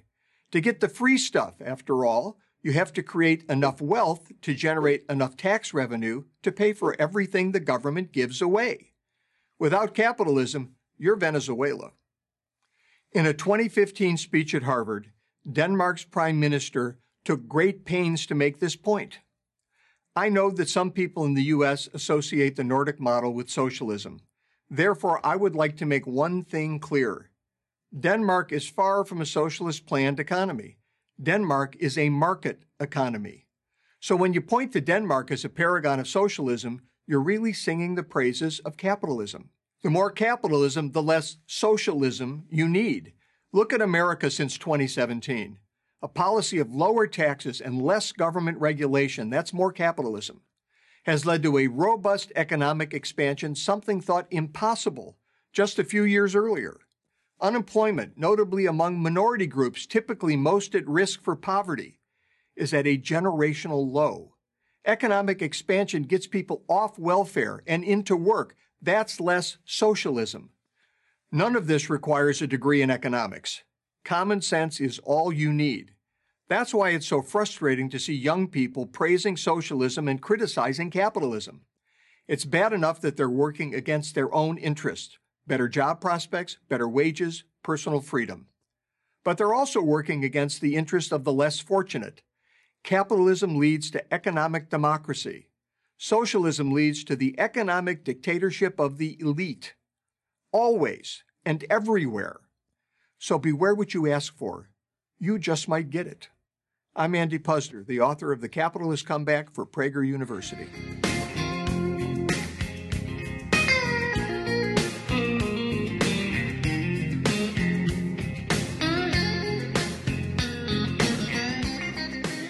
Right. We are started again. This is Lou Binninger, and uh, thank you for listening. I hope you enjoyed our clip. And we are going to have another uh, half a show here. We did three segments. If you just kind of got into this, uh, you can go back and and uh, pick it up wherever you want. You can skip around, but we're in the middle. So uh, I was talking about a lot about CalPERS and about how our uh, different city and county government, state government is collapsing, and it's it it looks good if you go out tonight. The lights are on. The police are running around town doing their job. Uh, there are trucks going through town. People are delivering papers. People are doing things, delivering shipments. But what the economists are telling us is that at some point, there's a payday someday. So in Venezuela, you're seeing a society that went beyond the tipping point of correction. And now we have mass riots and people being killed because they are fighting for their lives. Their kids are starving in schools. Their, their kids are starving. They can't go to school. Uh, there's no medical care. Uh, you can't get the medicine you need, antibiotics. It, it's a collapse. So uh, so, in a society like ours, uh, the hope would be that you could make correction before it gets to the place of Venezuela where you have to take up arms. So that's why there's such a fight right now about the Second Amendment. You have the liberals in the country wanting us to uh, give up our guns, and you have the conservatives in the country fearing we're losing the rights that the uh, Declaration of Independence, the Constitution, and the founding fathers awarded us. Uh, and, and even the way they did it, they said, We're not really giving you these rights. These rights come to you by God. We're just acknowledging that you have them. And if ever a government wants to take them away, shoot them. That's why we're giving you guns, right? Not to go hunting. You can go hunting if you want, not to defend yourself or shoot somebody that's molesting your, your kid, but to shoot the government who is molesting you. That's what it was for. So there's this tension that goes on, and is government too big or too small? But now it's way massively big. And what's happening in California is where we, we lead the nation in a lot of ways. Kind of, there used to be said, what starts in California will end up going everywhere, good or bad. So, the bad side of it is if you want to know what socialism looks like, uh, the rest of the United States, wherever you're listening from, uh, you can check California out, we'll, and you can figure out exactly what it looks like by looking at us, right? So we, uh, our governments are collapsing, and so our politicians, instead of living according to their means, what that means is, my father used to tell me, Lou, uh, if you can't afford it, don't buy it, right? If you don't have the money in your pocket, do not buy it. And what he was basically saying, he wasn't saying that about a home, but if you can't afford to pay the rent on an apartment, you can't afford to live there. You better get a, you better get two people to share the rent, or three people, or four people, or five people, like I did in college. If you can't afford that car to purchase it, don't purchase it on time, right? If you can't afford it, don't buy it. But in our government, we have just spent money thinking that the next guy's going to pay for it. And that's what's going on in CalPERS. We're guaranteeing the pay of if you go to work and you're 20, 25, 30, 35 years of age, you go to work in uh, any of our government uh, situations, we're guaranteeing that we're going to pay you while you work for us and we're going to pay you for the rest of your life until you drop dead. So that's just the way it's going to work. And so, what I'm talking about here tonight is uh, that you're going to, the government is running out of money. And what they're trying to do is use smoke and mirrors to make you feel like we aren't running out of money uh, in order to take more of your money and describe it like, well, we just need some more money for police and fire. You'll give that money to us, won't, won't you? Instead of saying we want more money for pensions, and uh, but most people don't want to pay more money for pensions because they know that's a ripoff. So let me t- talk to you about some of the things that are going on, uh, and then uh, some of the frustrations people are having. So recently, I noticed in in the media that uh, first Jeff Stevens, who's a, a, farmer and business person, along with his wife Cherie.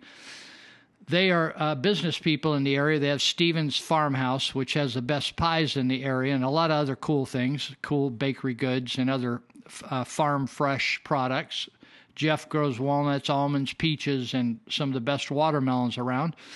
So Jeff used to be a trauma intervention uh, volunteer with me, and he did that for about four years. And uh, so, you know, I got to know him. He's, they're a great family, as many of you know.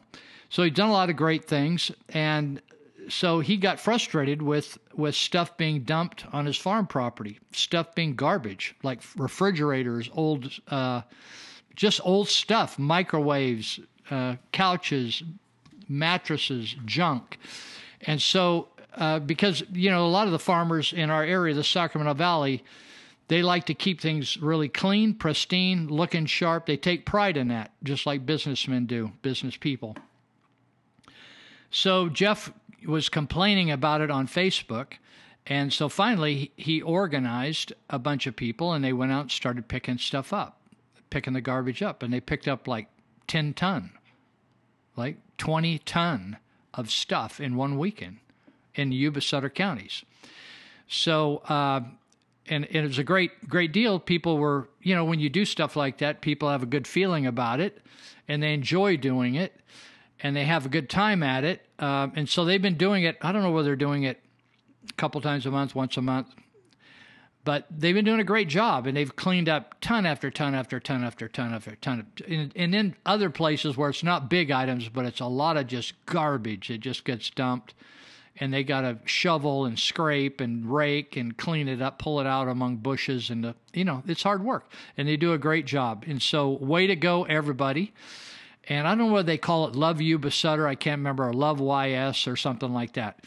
But if you want to find out more about it, and you get all, just say I want to get involved. Just call Stevens Farmhouse and ask for Jeff or Cherie and then go buy a pie from them.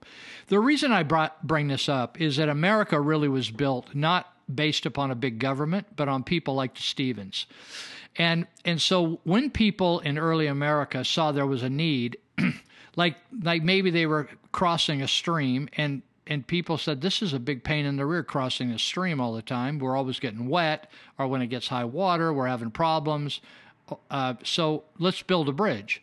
So they would get together and they just build a bridge. They just put together some money and donate money and work, and they'd put it up. Just like if they needed a, a place for a community hall, they'd build a community hall. They wouldn't ask, they didn't go to government.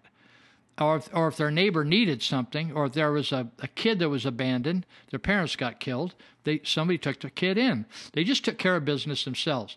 So Jeff and Cherie Stevens are a throwback couple to the founding fathers' spirit uh, in the United States, and it was it's what makes America great. The problem is that big government and the entitle, entitlement mentality that liberals have brought to the United States government, starting with uh, way back before Franklin Roosevelt in the New Deal. But you can read read about the change in a great book. Uh, called The Tragedy of American Compassion by Marvin Olasky. The Tragedy of American Compassion. And um, you can check that out and see what, what happens. So, what happens is, like I, I hear it today, people say, I'll say, why don't you why did you do that right there? Oh well, you know the the, the government will pick it. You know the the street sweeper will pick up the garbage, right?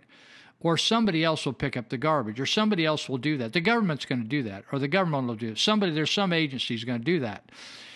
And so, big government, that's the concept of some people, they believe in big government, where where uh, big government just runs your entire life. They tell you what to eat, they tell you what to drink, they deliver the food, they do whatever. And you have very, very few freedoms, but they supposedly big government knows what's best for you. The founding fathers believed just exactly the opposite that government doesn't know what's best for you, that you basically know what's best for you. And where there are people that are problem people or something happens uh, that, that needs to be fixed, uh, people can solve those problems. And if they need government to step in, like in times of war, or when somebody has taken advantage of other people, like stealing from them, shooting them, ripping them off, raping them, then government, you have some government to take control of that stuff. So the interesting thing about the, the Stevens movement, I call it the Stevens movement, cleaning up Yuba Sutter, is where is it going to end? In other words, is there going to be a change in the attitude of residents of Yuba Sutter? And uh, you know, I, I tell kids in juvenile hall when I speak there, you're either going to be one type of person. You're going to be a giver or you're going to be a taker you're either going to be uh, sucking from society or you're going to be contributing and making society a better place. And I always ask if you were to evaluate your life, have you done more taking than you have giving? Do you throw the garbage on the ground or do you pick the garbage that somebody else just threw up? The Stevens are givers, right? Big givers. So, but when when at, there's a tipping point where there's so many people. Remember, I read Samuel Adams' quote in the beginning about virtue versus debauchery. When when there, you reach a tipping point where more people live a life of debauchery and sl- sloth and sloppiness, and they don't take care of their own business and take care of their own people and feed their own people and take care of their own property, uh, then you have a collapse in society. So the question is is will the behavior of all the people that are donating their time uh, with the effort to clean up Yuba Sutter, will it actually change the mentality of Yuba Sutter residents? I think Jeff and Cherie are hoping for that, right? Don't you think they're hoping for that? Now, unfortunately, I've been involved, or fortunately, unfortunately, I've been involved in painting out graffiti in the Yuba Sutter area for over 20 years. And today we still have graffiti being put up. And sometimes, as soon as we paint it over, the people that install graffiti put it right back up because that's what they do they enjoy. I think it's a little bit different than just throwing garbage. I think people just end up with some garbage. They don't know what to do with it. They don't want to pay to go to the dump. So they just think, we'll just dump it over here. No one really care, right? Well, somebody does care. I think it's a little bit different than graffiti. Some graffiti artists actually get a, a rush, just like smoking some weed or getting high on some meth or cocaine. They get a high off putting up tagging and so it's a little bit different. But what I've noticed is even though we painted out graffiti, uh, people still put it up. And they can do a lot of damage in just a short period of time. Uh, so I wonder, like I don't, I don't know whether I've changed by painting out graffiti for twenty some years, along with hundreds of other volunteers. I don't know whether we've changed the the uh, concept of society. I, it, it's interesting uh, where law enforcement comes in because law enforcement occasionally catches someone painting graffiti and then maybe they put those people in jail or in prison or whatever. And that has some impact. So the question is how many sometimes you just need law enforcement to enforce the law if they can catch people dumping, right? Dumping like I know out in, in Sutter County, some people have dumped hundreds of used tires. It's a big problem, right? Used tires. It's expensive Maybe I don't know what they cost to go to the dump. Maybe they charge you a dollar a tire. I don't know what the charge is. But the fact is, whoever's handling the tires, maybe it's a uh, a car de- uh, a tire dealership that somebody comes and says, "I'll take those tires off your hands if you pay me to haul them," and then they go instead of hauling them to the dump, they haul them and dump them out in Sutter County or Yuba County, and uh, so then uh, so the question is, will good works change the hearts of the rest of the community?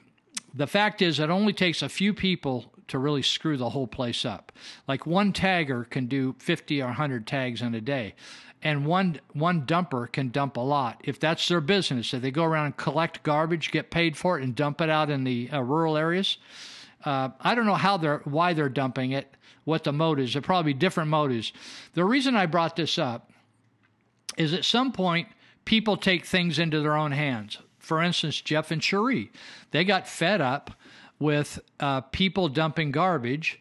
And so instead of just cleaning up garbage on their property, they didn't like it on their neighbor's property when their neighbors got abused. So they organized, and they, they can't do it all themselves. So they organized a whole group of people.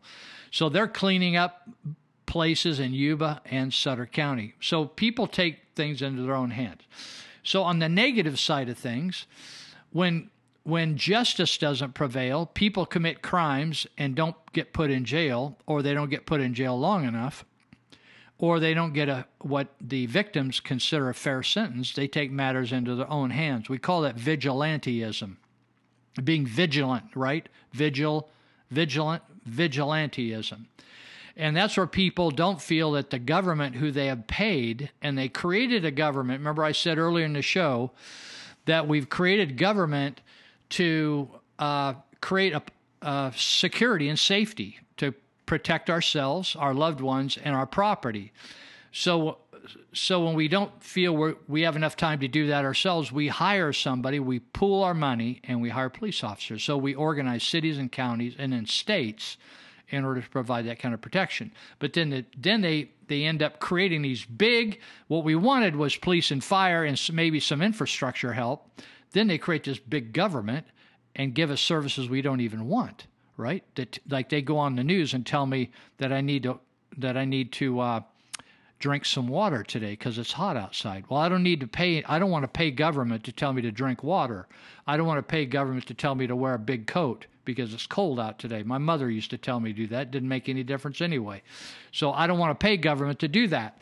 So when government becomes huge and uh, That's why we have government collapsing. So at what point then do we have vigilantism? So so the the Stevens are kind of using good works vigilantism. In other words, the county of Sutter and the county of Yuba was not were not cleaning up all the messes that were being created by the citizens.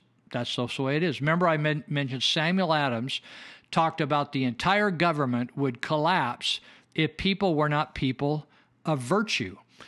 And so when so what you have is you just let things go. You have bigger and bigger piles of garbage, not out at the dump, not at the where the recycling goes on at, at Ostrom Road or Recology, but throughout the county. People dump everywhere. You know, at one point people dumped all their garbage that way. Do you ever think about that? People just had dumps on their property and they dumped all their garbage. And that's why you had rats disease. And so when we said, oh, no, no, no, now what we're going to do is pick up all the garbage, we're going to move it over there, we're going to handle it a certain way so you don't have disease, right? So you think, how come people don't get as sick anymore? Well, there's a lot of reasons sewage, how we handle our sewage, and garbage. So we have the, the, uh, the Stevens who are, are on a movement to pick up all the refuse that's being dumped out of the back of pickups and uh, in bags, d- funky diapers, all kinds of gnarly stuff instead of going to the dump and people paying to haul it to the dump. You got that? You hold that thought. Okay, here's another one. I talked about graffiti. So here's another one. So in the state of California, who has the highest gas prices in the in the nation by over a dollar a gallon higher. In other words, that's if you take the average national price the average. That's not the lowest. You can find prices that are $2, almost $2 a gallon lower in some spots in the United States. But if you if you take the average, you're paying five, six hundred dollars if you drive thirty thousand miles a year. You're paying anywhere from, well, let me just put it this way. Some people say you're paying twelve, thirteen hundred dollars more per year, but I just say if you're driving a, if I figured out if you're doing 30,000 miles a year, you got a 30, 30 mile uh, per gallon car. Uh, you're probably blowing another $500 just because you live in California, right? And so it isn't wrong to think that if they're if you're getting taxed for gas, if you're getting taxed for all your automotive supplies, if you're getting you're paying a, paying a fee to have a car in the state of California, you're paying a fee you're paying a fee every year. You're paying taxes when you purchase the car. That some of those monies, or most of those monies, hopefully, would go for an infrastructure called roads and bridges, right? But we have, I think, out of all 50 states, I think we're about like 47th or 48th worst quality of all. And so, and and then you get into the local cities, and then you're it depends on how they're spending their share of the road money. So um, so what do you do? I mean, what do you do when the state you keep paying more and more taxes, and then they just raise taxes again? And Governor Brown said, "We're not going to use any of the current budget, even though we have billions of dollars in excess. We're not going to use any for roads. If you want your roads fixed, all you fossil users." And he, I think he called people, what do you call them, cheapskates, or he called all the taxpayers some kind of disparaging term. I'll think of it. It isn't cheapskates. Uh, it's another term along those lines. But he said, you need to pass SB 1, which people did, or, or we're going to pass SB 1, which they did, the, the legislature. And then we tried to repeal it, and it failed on Prop 6. So SB 1 increased, some people got a $100 a year increase on their DMV fees but in increased taxes, and then we pay extra. In other words, it's on and on and on. Taxes are going up every single year now on gas, but they don't go to roads. And now, even though they said we're gonna we're gonna raise all this extra money on SB one, fifty some billion dollars, but then Gavin Newsom comes in, the new governor, said we're not gonna. I changed my mind. We're not gonna do that. We're gonna we're not gonna do it that way. So whether they do it or not, here's the problem. Like right out in front of my house I got some puddles out there when it rains because, you know, it just happens. Everything, if you leave anything to itself, it falls apart. It doesn't matter whether it's your body or your house or your car. It just everything everything just falls apart and needs maintenance, right? It's nobody's fault. It just you need to plan for it, right? In other words, if you don't plan for your car to break down, you're going to end up walking someday. So, uh, anyway, I, I, was talking about the Stevens and their good works vigilanteism. In other words, they're taking over what government said. Oh, government says just give us your money, we'll take care of everything. Well, they don't take care of everything, right? So uh, they don't do a good job on anything they do. They don't do a good job on welfare. They don't do a good job. They can't do job training. They do a lousy job of that. They just don't do a good job anywhere they are. I think the best thing they do is what we hired them for. They do best at law enforcement and firefighting. That's what they do best at. We probably got best out of that. So let's talk about this. So some people just take matters into their own hands. So it says, imagine uh, this one article. Uh, imagine waking up one morning, getting into your car and going to work, and turning down the corner, and there you see it a giant sketch of a penis on the road. What do you do? Laugh it out or get offended? So there's this city. I didn't look up to see what state the city's in, but it's T's, uh, the locals of Teesside uh, and that's in I it's in a larger area called something else. I'll stumble across it here in a minute. But it's in Teesside, and people, I, I imagine it being just like Marysville because the photos in the article reminded me of streets in Marysville. There's just a, a foot out, a chunk out here, a chunk out there, a depression here, a crack here. And so, um, so an artist just took it upon himself, uh, and I think it's more than one, to to use an obscene gesture for something completely uh, instead of just being offensive. Like sometimes I'll get a call from law enforcement. They'll say, "Lou, we got an obscene gesture. It's painted up here on this freeway, and it's uh, a picture of genitalia." Or it's a fu or kill cops or but a lot of times it's sexual in nature and they think it's going to be embarrassing for families. So we go right out and paint it out. So in this case, in Teesside, they used an obscene gesture for something completely different, right? So there's a Facebook page, and I haven't gone there yet, but a Facebook page uh, to this phenomenon. They got started in Teesside. It's called Teesside Connected. So I'll spell it for you if you want to go look at it. T T E E S S I D I D E. T's side. T E E S S I D E connected. T side connected. Two words. T side connected. I'm going to go look at it after I finish the show and uh, look on their Facebook page.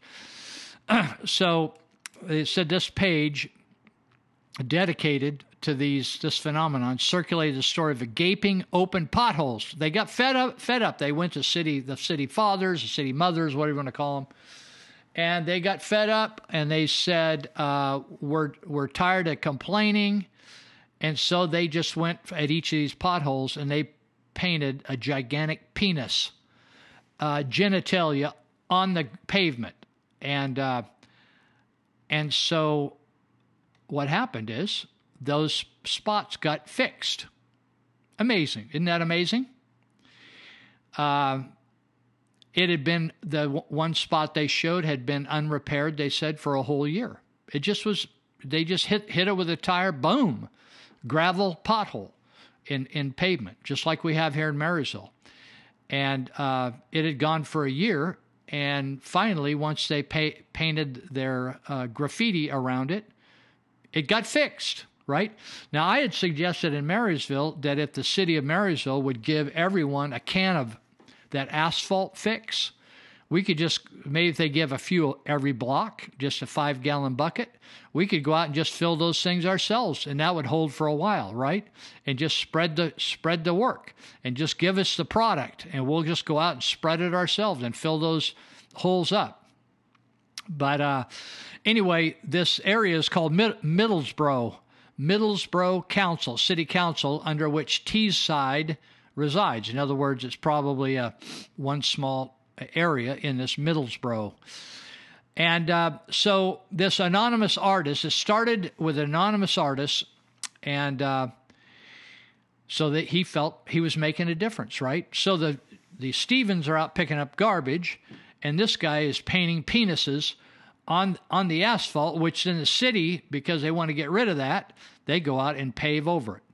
And so the, the street artist goes by the name Wanksy.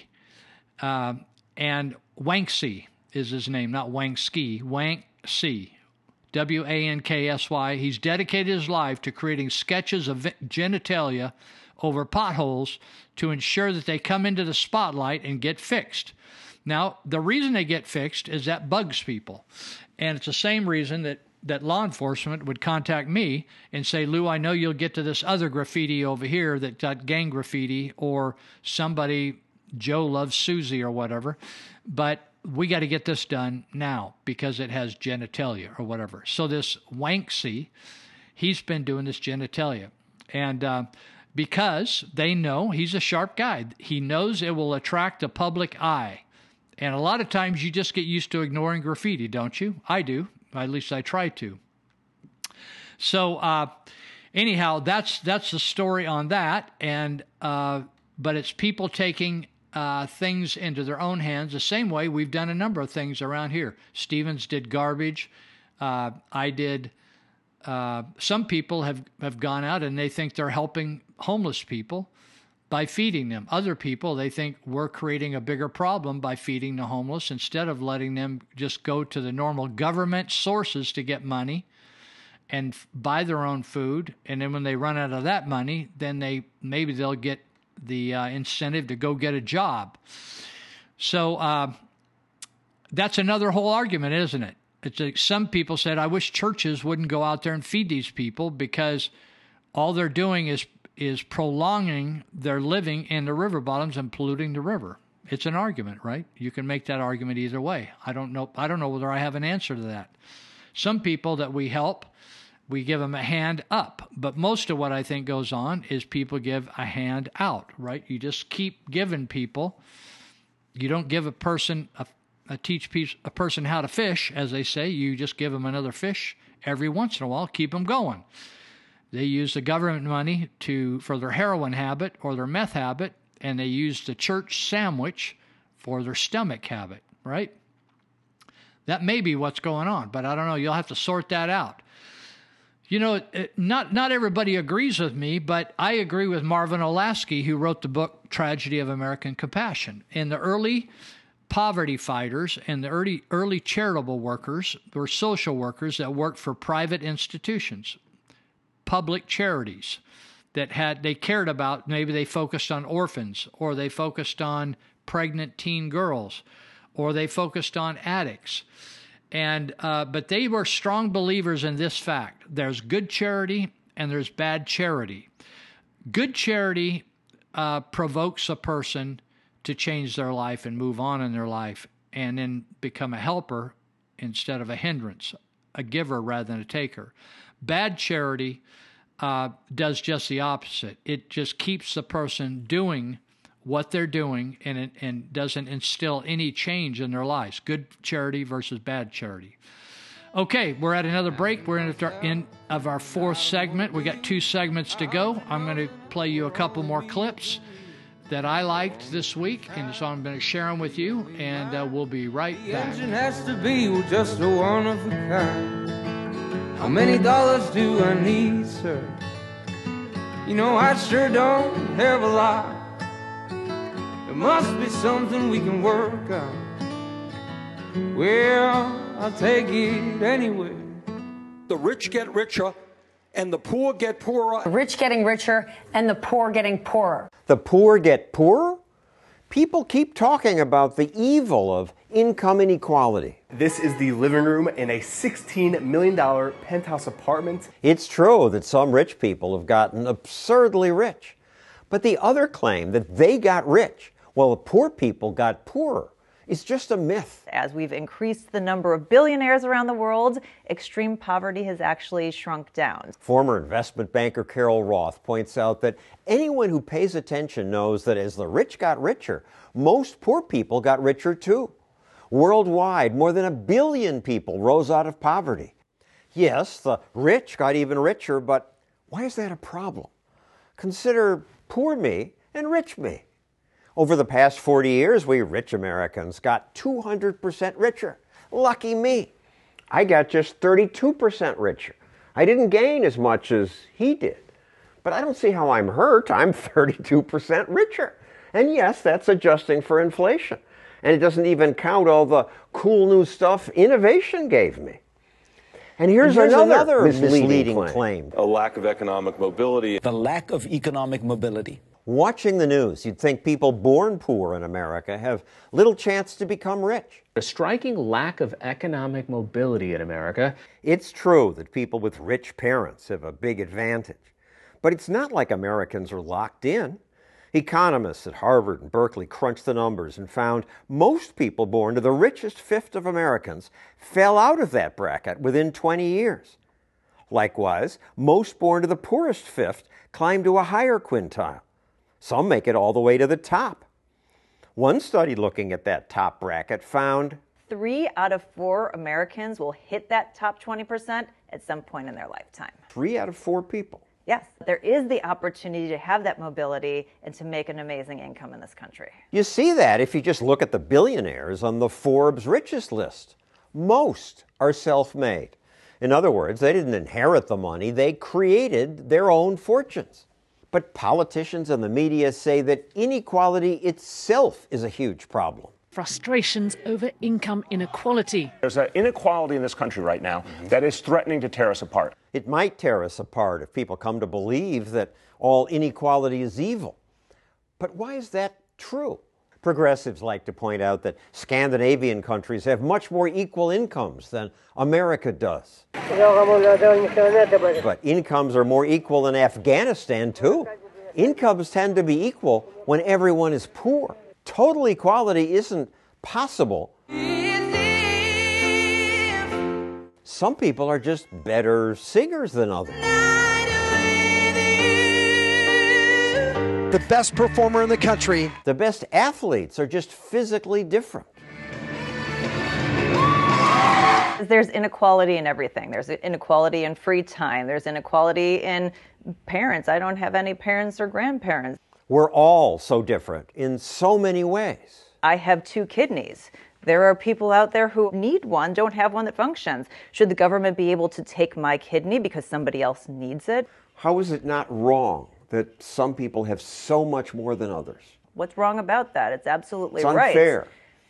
Life is unfair. Unfair is good. Unfair is a feature, it's not a bug. Something to think about next time someone tells you that it's government's job to make everyone equal.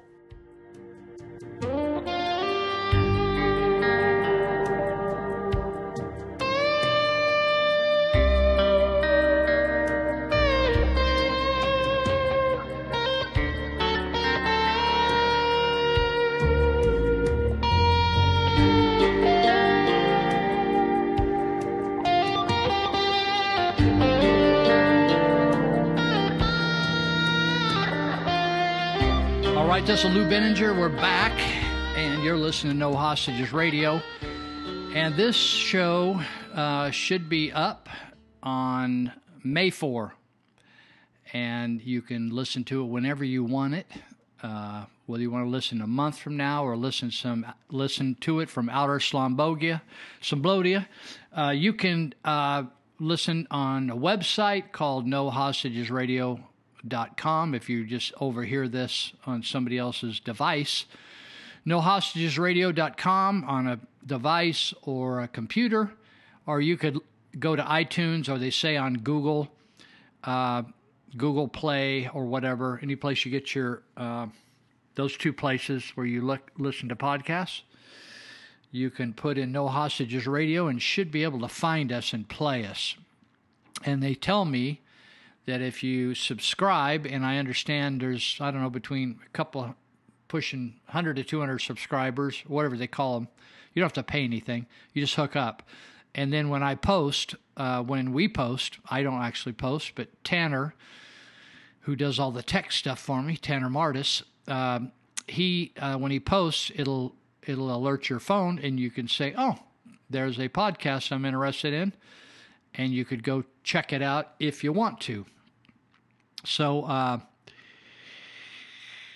anyhow, here we go. Um,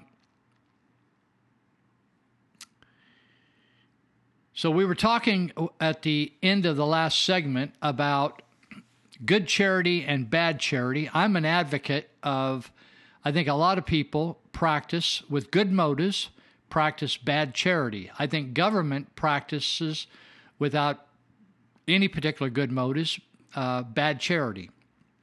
Because, uh, in fact, I saw a person write something about, uh, he was a fellow that posted something on Facebook Facebook this week about helping uh, these these fires fire victims from what we call the Camp Fire up in Paradise, and he was involved in the the uh, helping all these thousands of victims out of the Paradise area, and and he found that the organization he was working with got very complicated and very bureaucratic and very difficult to work with and to do it what you know there were so many opinions on what was fair and how to help people and how to not help people that, that were trying to rip the system off. It gets complicated, right?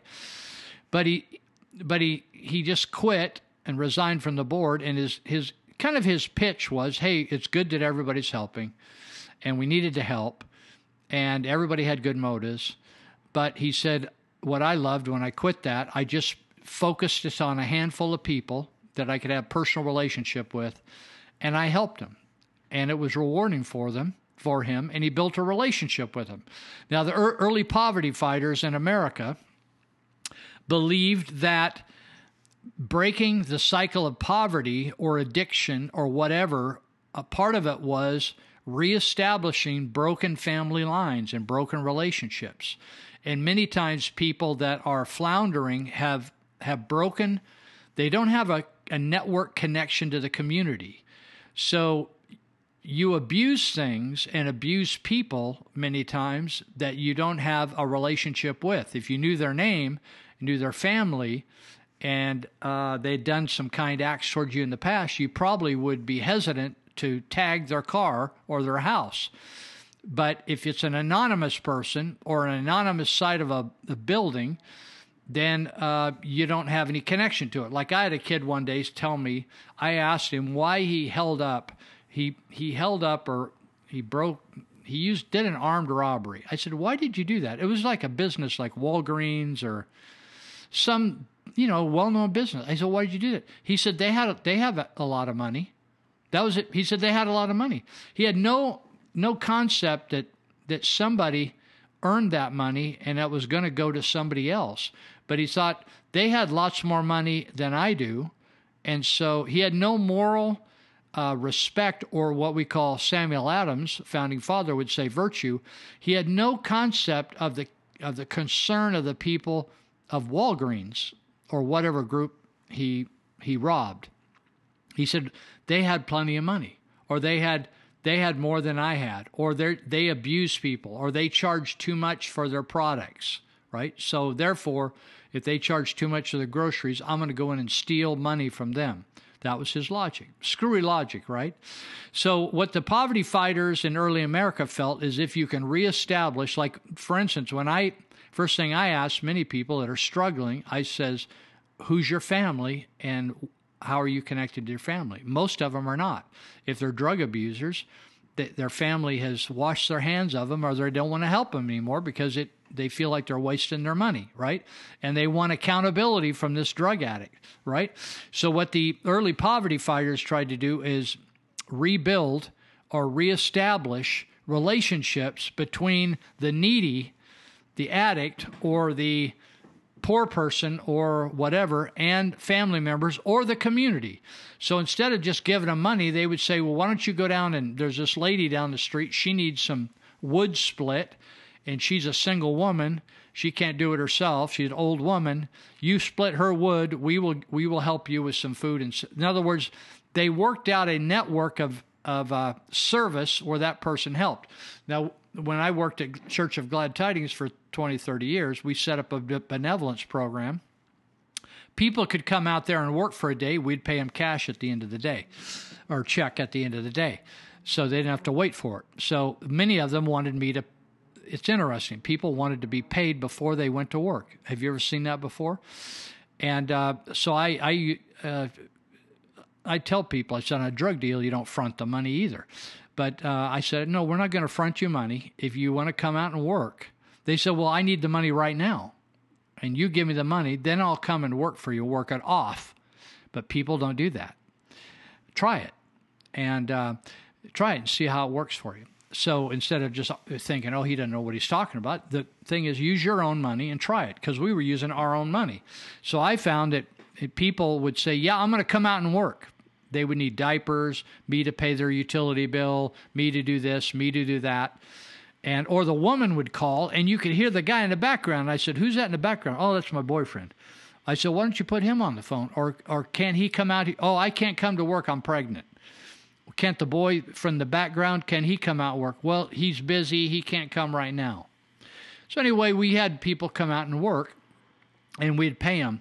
And during the time that we would have them work, we'd sit down and talk to them and talk to them about their lives. And many times we'd find out areas of their life they needed help in. And they needed more help than just money. They needed help to change their life. They needed to learn how to live. They didn't know how to live. They didn't know how to behave. Uh, they didn't know how to uh, get off drugs or alcohol. They didn't they didn't know how to present themselves to an employer. They just they were ignorant, right? Ignorant people don't do well in our society.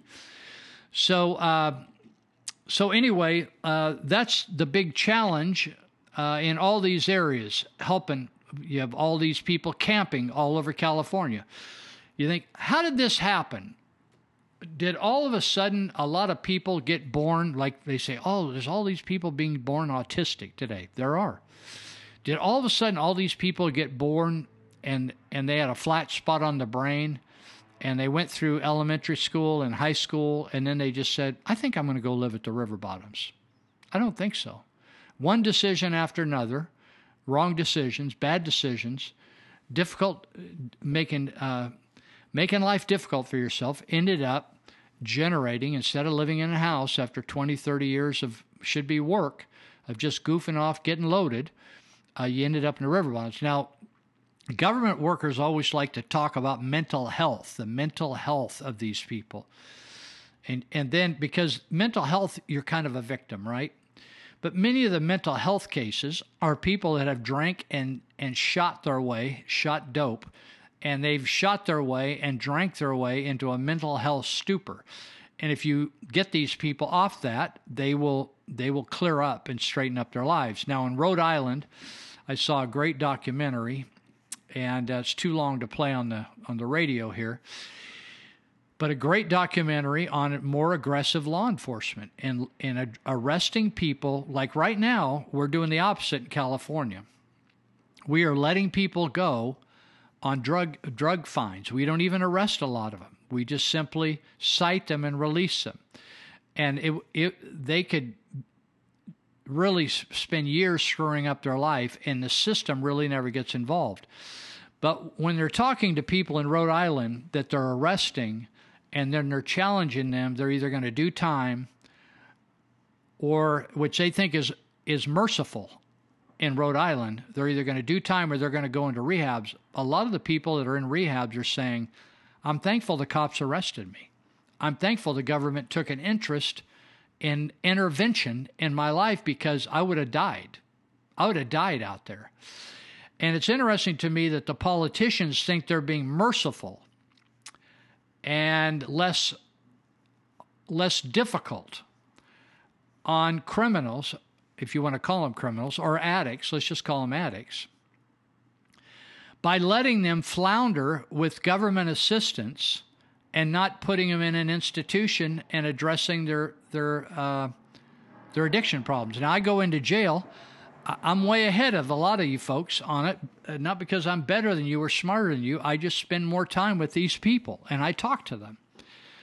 And I work with addicts every week and I, I'm in Yuba County Jail where most of them are clean. So they can get they bring contraband into jail, and some of them get high in jail. But a lot of times they're clean, and they and they're pretty cool people. Actually, pretty cool people. They're clean, and and they're pretty talented, and they're not and and I enjoy being with them. But the challenge is is to get their thinking different so when they walk out that door, the first thing they're not going to go for is some kind of addictive product to use and start the whole process over again. Or uh, leave with good intentions, but not have any other alternative laid out for them. So the only alternative when they let them out at 10 or 11 at night or 12 at night, which some jails let you out in the middle of the night,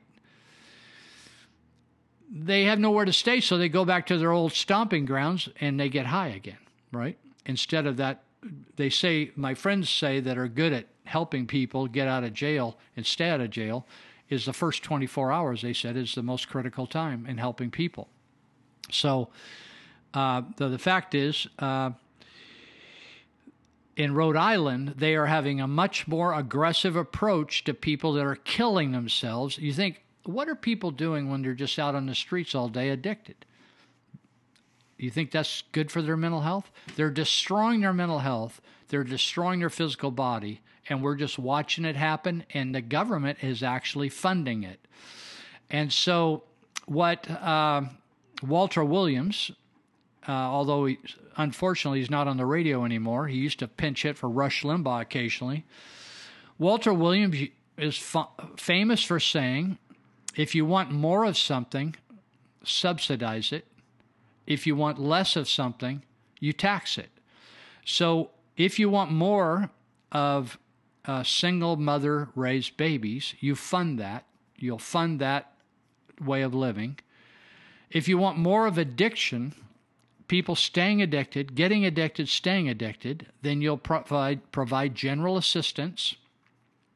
And if they get loaded long enough, then you could get them on uh, disability because you decide this person is too far gone to ever come back, right?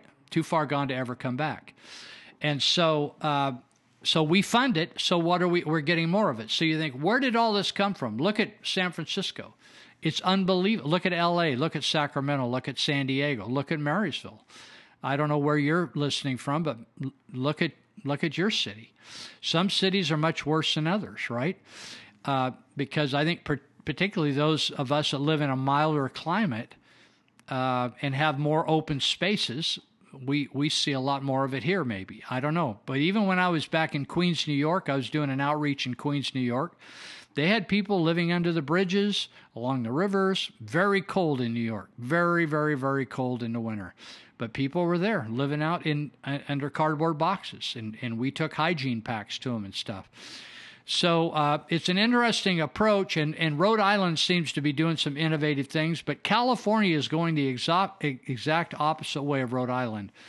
We are facilitating and financing drug use. We're facilitating and financing uh, law breaking.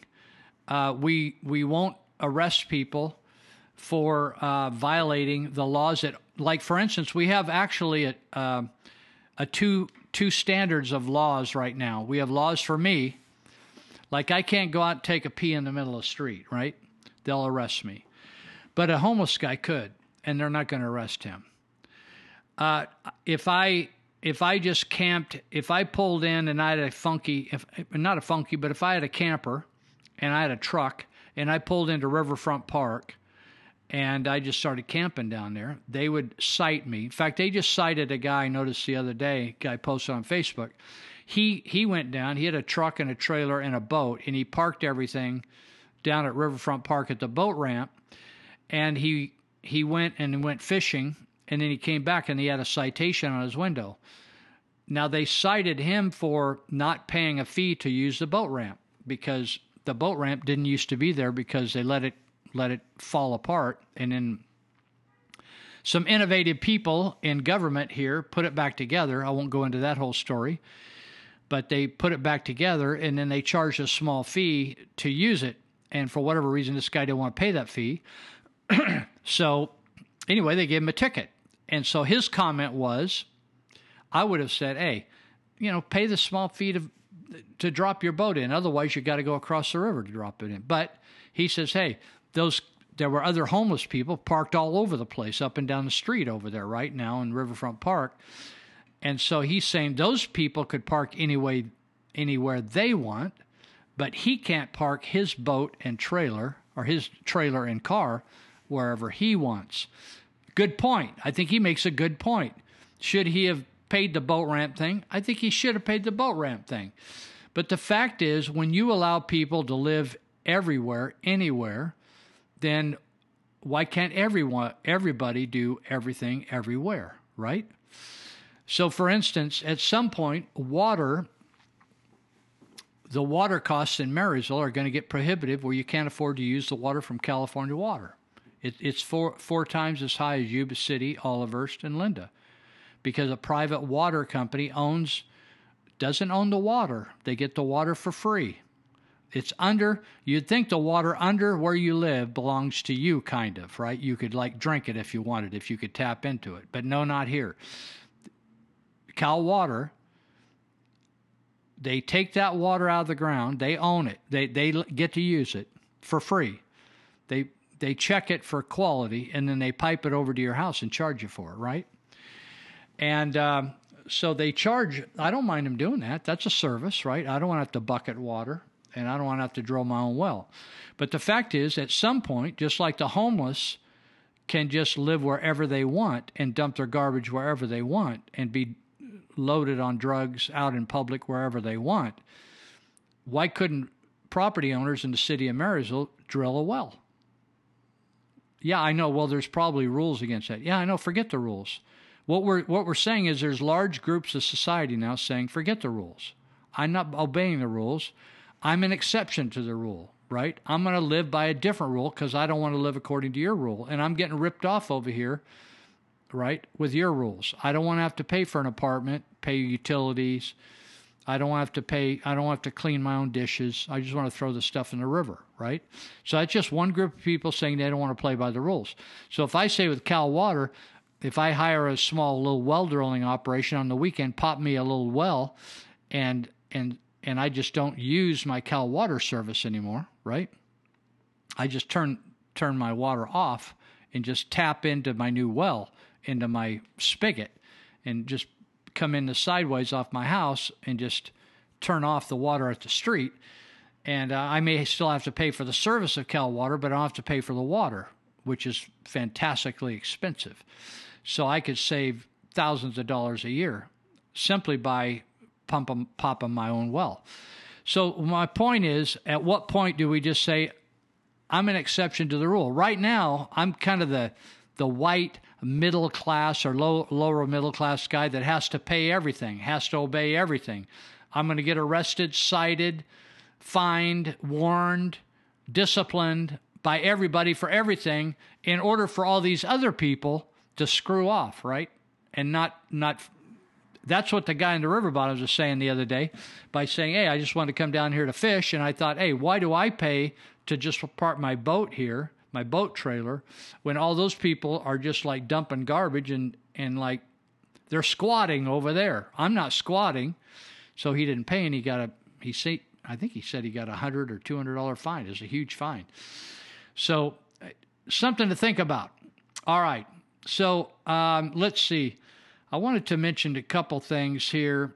Uh, I was talking earlier about the public pensions, and you can read an article, Our Public Pensions Fair. Our Public Pensions Fair.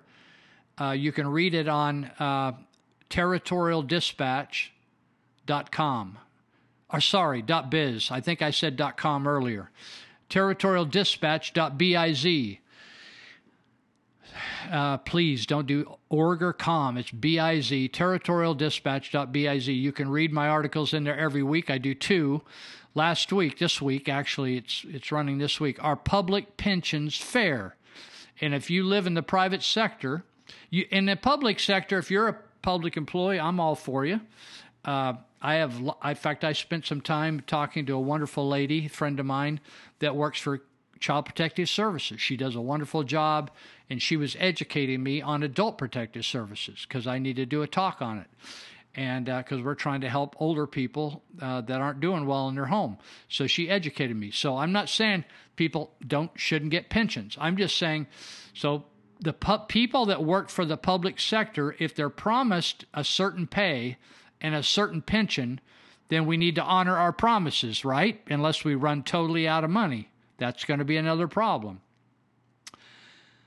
I'm just saying, is that fair? So uh, when when you go to work for the cops, the sheriff, whatever, when you go to work for Public Works, you're not going in there to argue an argument. Well, I don't think these, I think maybe we got paid too much for pensions. I thank you for the pension, but that's too much. They're not going to say, oh, we're going to change the pension in. They're, you know, it's a, it's a moot point. You, that's not a place to argue it.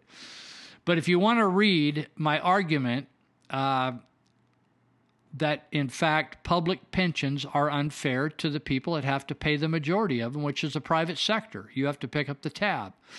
So, uh,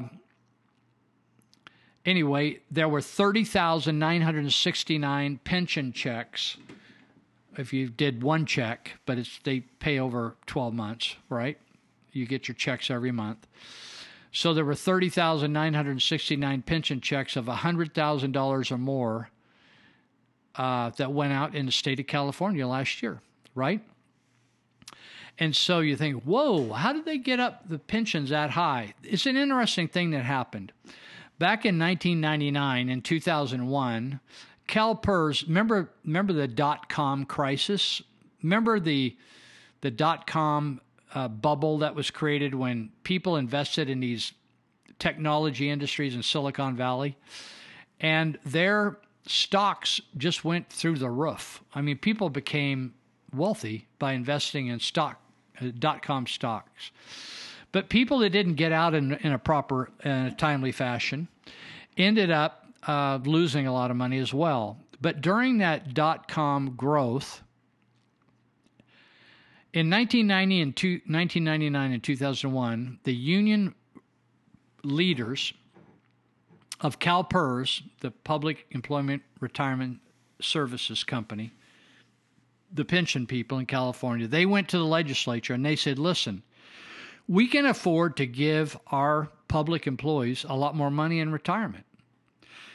And um, we can increase the percentage times the number of years. Remember, I said CHP was getting 3% times however many years they served as CHP. So 3% if they served 30 years, 3% times 30, 3 times 30 is 90. That, that means they got 90% of their highest earning year for the rest of their life.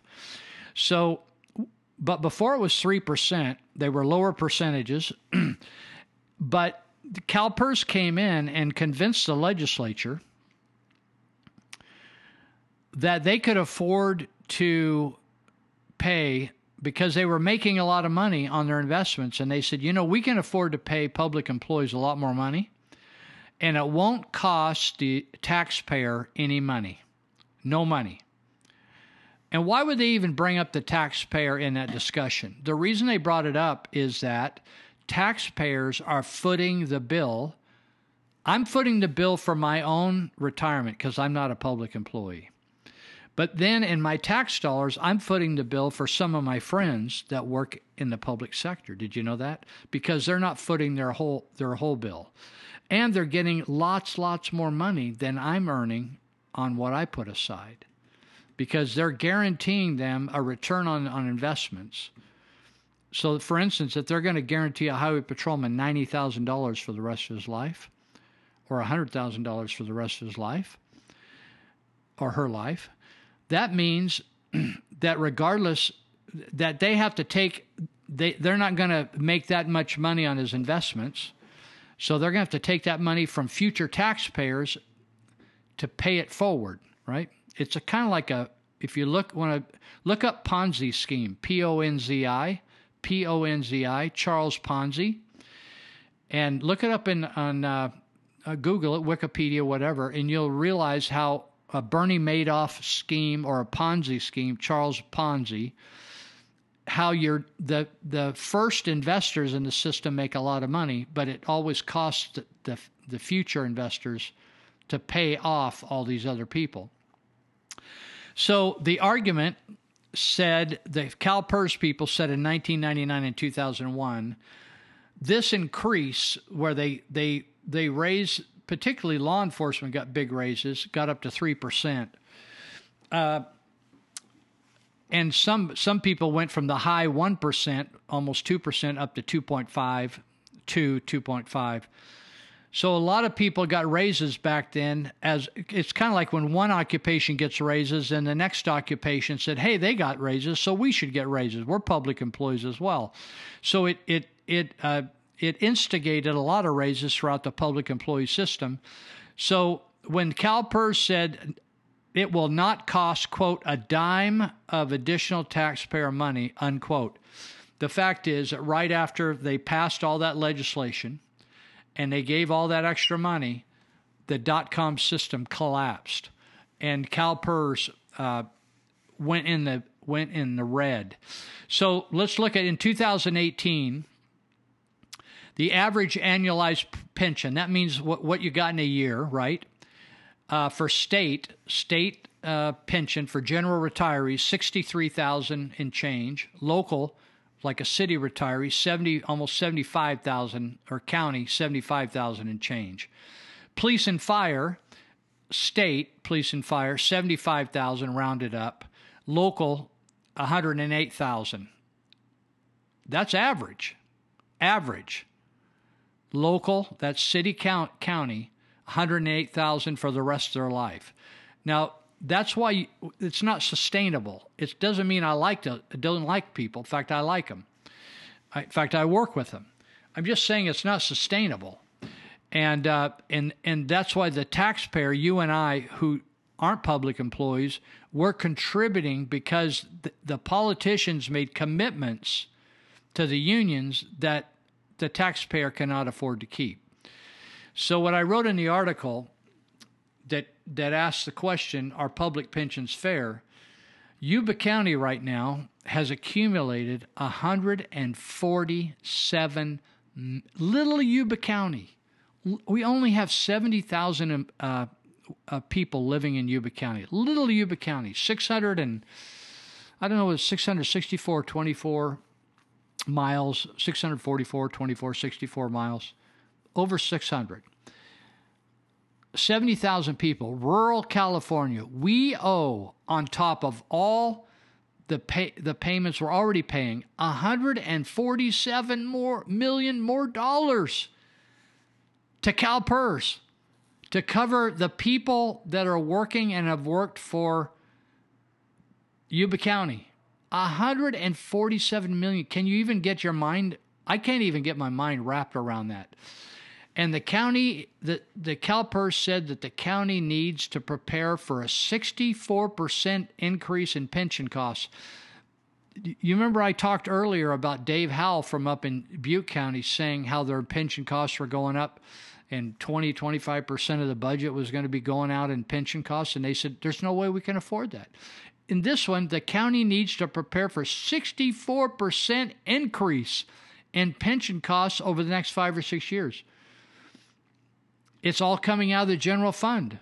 And so that's why I, I did the the penis graffiti artwork around the potholes because I think you're going to see a lot of vigilanteism of people just saying, "Listen, we're paying you all this money and you you're not getting the job done and now you're wanting more money, more money, more money." We're going to talk more about this when we come back on our final segment. You're listening to Lou Binninger. We're broadcasting out of Yuba County up here in the state of Jefferson.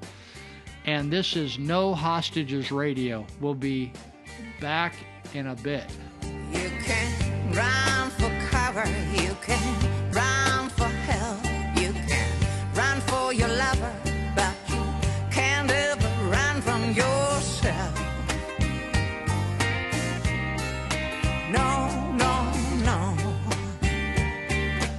Years ago, Senator Bernie Sanders posted an article on his website that said Venezuela was living the American dream better than America. Yesterday, the military forces of Venezuelan dictator Nicolas Maduro used armored vehicles to run over civilians. Do not forget. Here's the article on Bernie Sanders' website where it is still posted today. These days, it says, the American dream is more apt to be realized in South America and places like Ecuador, Venezuela, and Argentina, where incomes are actually more equal today than they are in the land of Horatio Alger, who's the Banana Republic now. So, where is Bernie Sanders now? Maduro is running over civilians with armored vehicles. Where are the Democrats condemning that? Bernie Sanders, silent. AOC, silent. That should scare us. Why won't Bernie Sanders condemn the violent dictator Maduro? Look at Bernie Sanders' Twitter page today. Nothing. Instead, Bernie is tweeting about gun control. But you know what? In 2012, Maduro and his socialist thugs banned private gun ownership in Venezuela. They took away people's guns, they disarmed the citizenry. And look at what happened. Do you think if the Venezuelan people were armed and able to defend themselves, that Maduro's thugs would have run over them with armored vehicles? I doubt it. Do you think if the Venezuelan people were armed, Maduro's thugs would execute people in the streets for criticizing the government? Do you think if the Venezuelan people were armed, Maduro's thugs would throw dissenters in jail and torture them? I think not. But what do we hear from Bernie Sanders? Nothing. First, he praised the Venezuelan regime and their socialism. Now, when they starve their population, when babies are dying in hospitals, when Maduro's forces are brutally beating and sexually abusing political prisoners, Bernie Sanders is silent. Instead, Bernie's tweeting about his Medicare for all government run socialist healthcare system. Meanwhile, in socialist Venezuela and their healthcare system, a little girl nearly died from a knee scrape because she couldn't get antibiotics. The only reason she ultimately got the medicine that saved her life months later was because the little boy in the hospital room next door to hers died, and his mother gave her his leftover medicine. But what do we hear from Bernie Sanders? Nothing. He's still a socialist. He still wants to bring that socialism here to the United States. He still refuses to answer any questions about what makes his socialism different than Maduro's. Because it's not different. Why wouldn't the American people suffer like the Venezuelan people if we became socialists too? We would. This is the difference between Democrats and Republicans. Democrats stay silent as the Venezuelan people are oppressed and killed at the hands of a socialist regime. Democrats call the uprising in Venezuela a coup. It's not a coup. Juan Guaido is the legitimate interim president of Venezuela. Nicolas Maduro is an illegitimate dictator. Republicans know the people of Venezuela deserve, have a right to take their freedom back. And we, the American people, can never let government bureaucrats like Bernie Sanders take away our liberty because, make no mistake, we will end up just like Venezuela if we fall for the same dangerous socialist trope.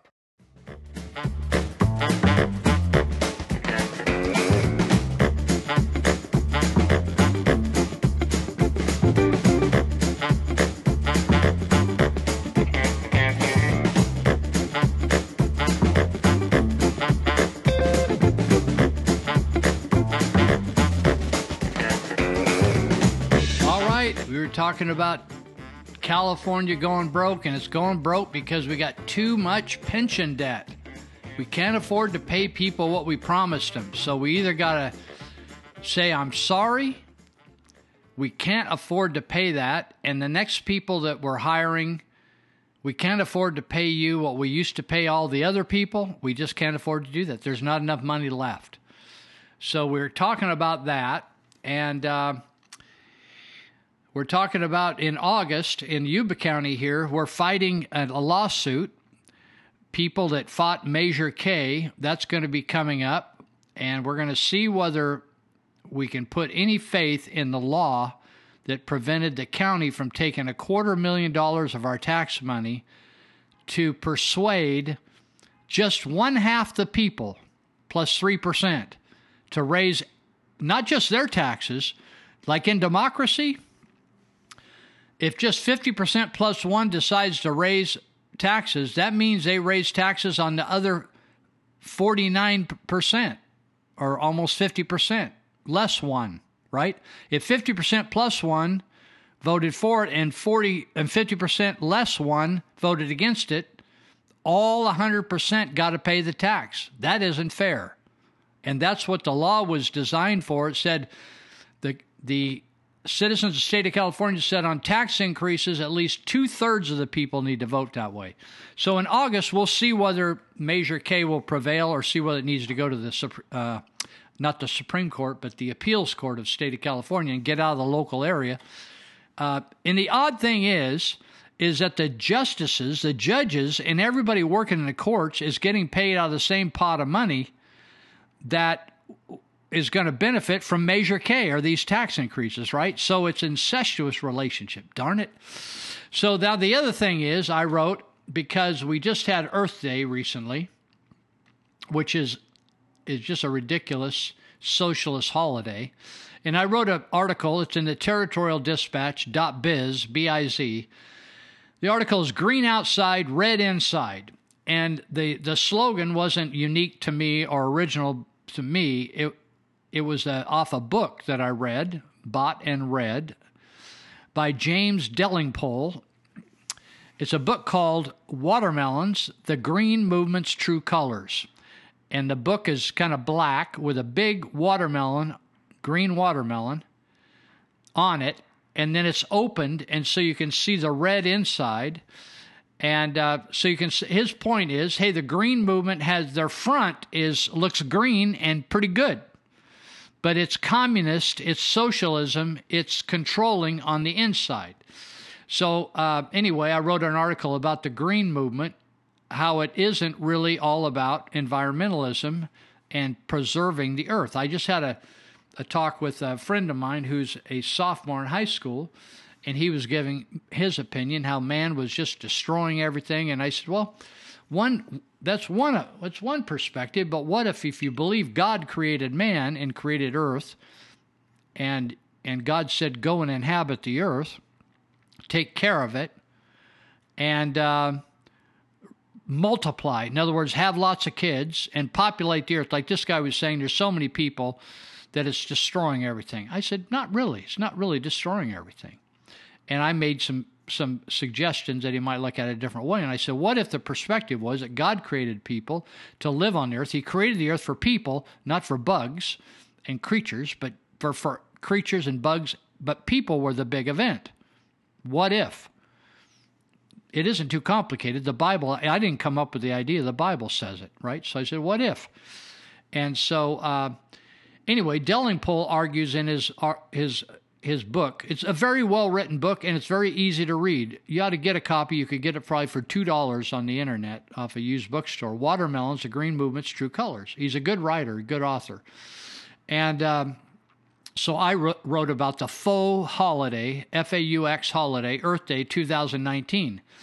And uh, so, anyway, uh, if you look at uh, so the environment, the environmental movement, their feeling is that man left to his own devices, mankind, will destroy the earth and has for, for all these many bajillion years. Now, I don't think the earth's been here that long, but that's another argument. But I, the argument works against if the environmental movement believes that the earth's been here for millions of years, then it should we should have destroyed it long ago.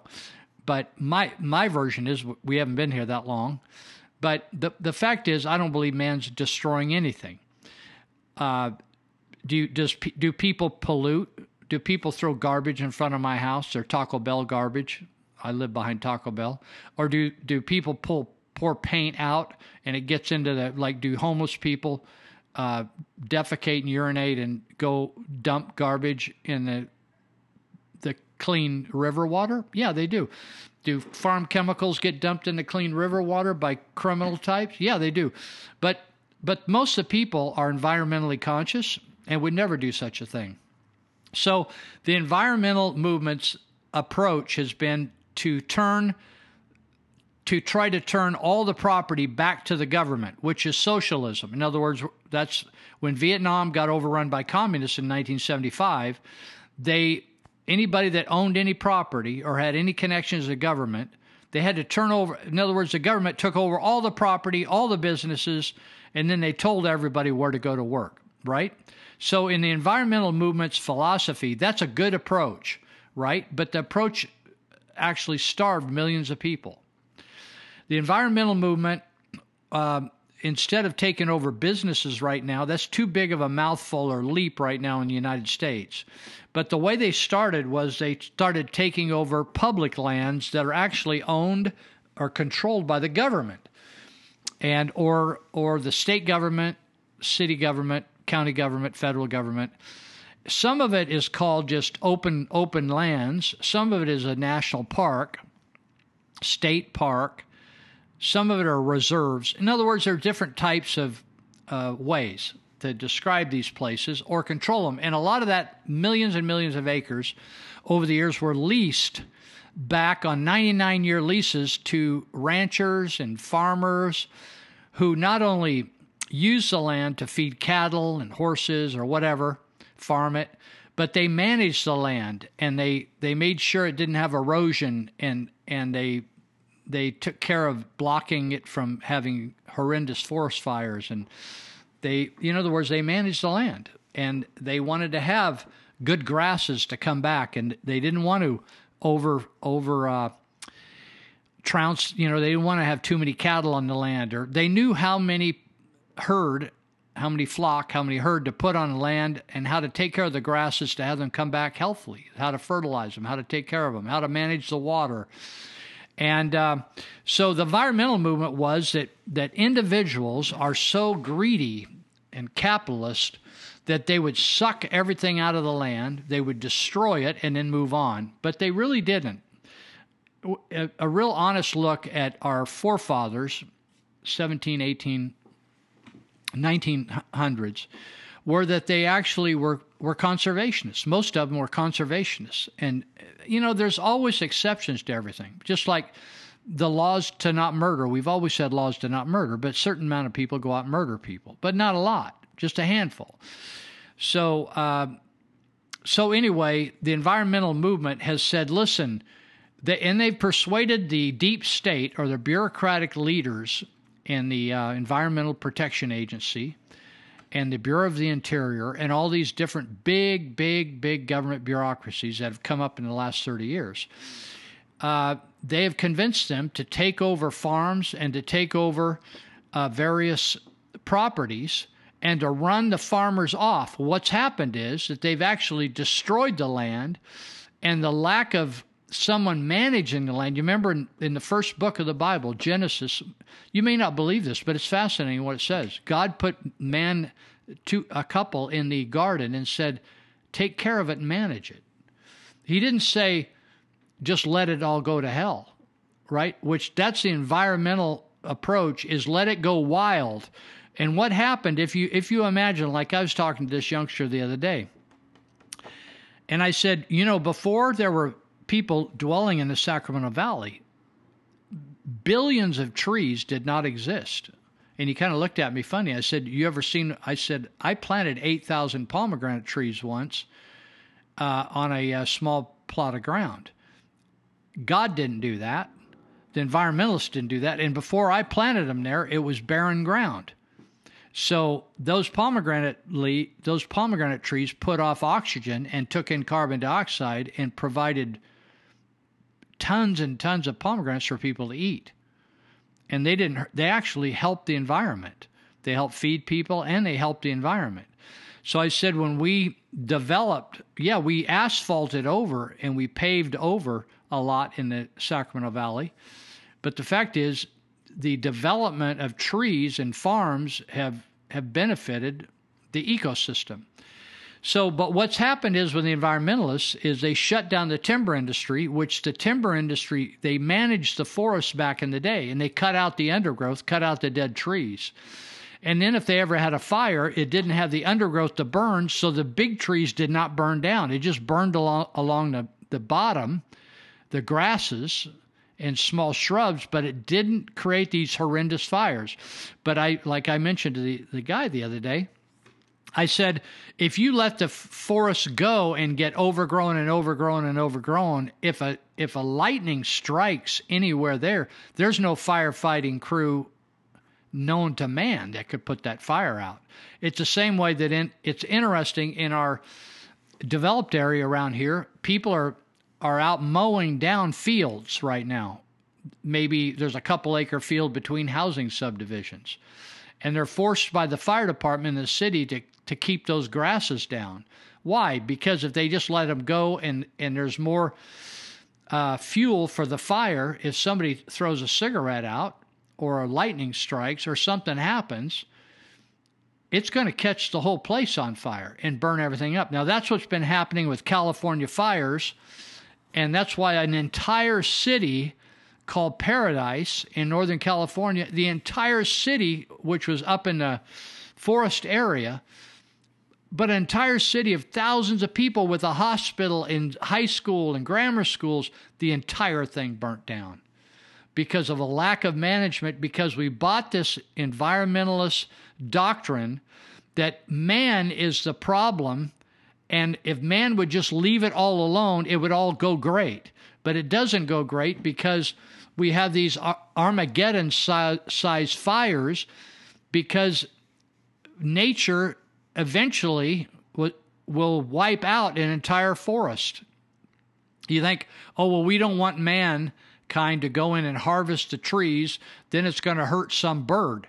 Well, what happens? How many birds get killed when, like, a hor- horrific fire comes through and it out it burns and the heat gets so hot that a bird doesn't even have to get in the fire it just melts it billions and billions of birds were killed in the in the paradise and insects and creatures were killed in the paradise fire. You don't hear any environmentalists talk about it. Now in the mail this week in fact i think i got it today it says the threat of wildfires in yuba county is high. That's what it says. And it shows a picture of a house and it shows uh, it it shows a, like from an airplane view, and then it shows uh, circles around it on how they want you to create a defensible space.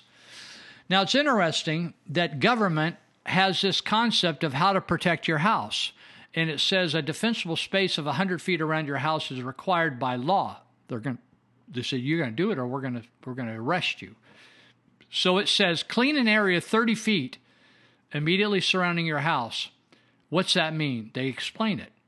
They say spacing between the plants and the it says that means cutting down all kinds of high grass in that 30 feet area, right? You can have big trees, it says, but you got to uh, said large trees do not need to be removed as long as there there are no plants surrounding them. So you can have grass, green grass, and tall trees, big trees, but not a lot of shrubs, right? Because they fuel the bottom of the trees to get catch on fire, right? So they have a 30 feet zone, and then they have an additional 70 feet zone to total 100 feet that they want you to manage that little forest, that little property around your house, 100 feet all the way around. Now, they do that even in the city of Marysville, so to speak, that there's a lot that is unkept or that's unbuilt, they ma- they make them go over there and mow it down. So it's interesting that anywhere that there's anybody living, you got to follow these rules. But then out, outside of those areas, the environmentalists take over and they say we don't want anybody to come into these areas, and uh, that started under under the Clinton administration, and they passed laws to and I don't I have them here, but I don't want to take the time to like have to quote them and the dates and all that. You just have to trust me. You can look them up actually. There's environmentalist laws that happened under the Clinton administration and then the Obama administration that forbid uh, loggers to go in and take timber out.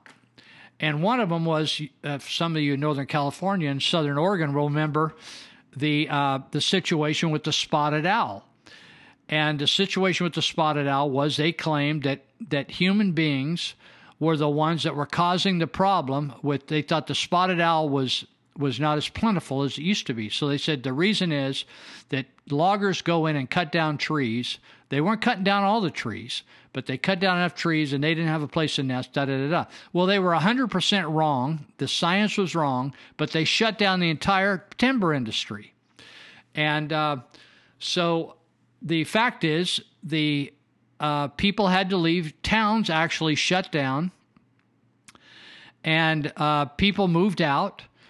And logging roads that were cut, that used to be logging road, would serve as a way to get in and out, but they also served as fire breaks. If grasses started to burn, firefighters could they could fight it off these roads.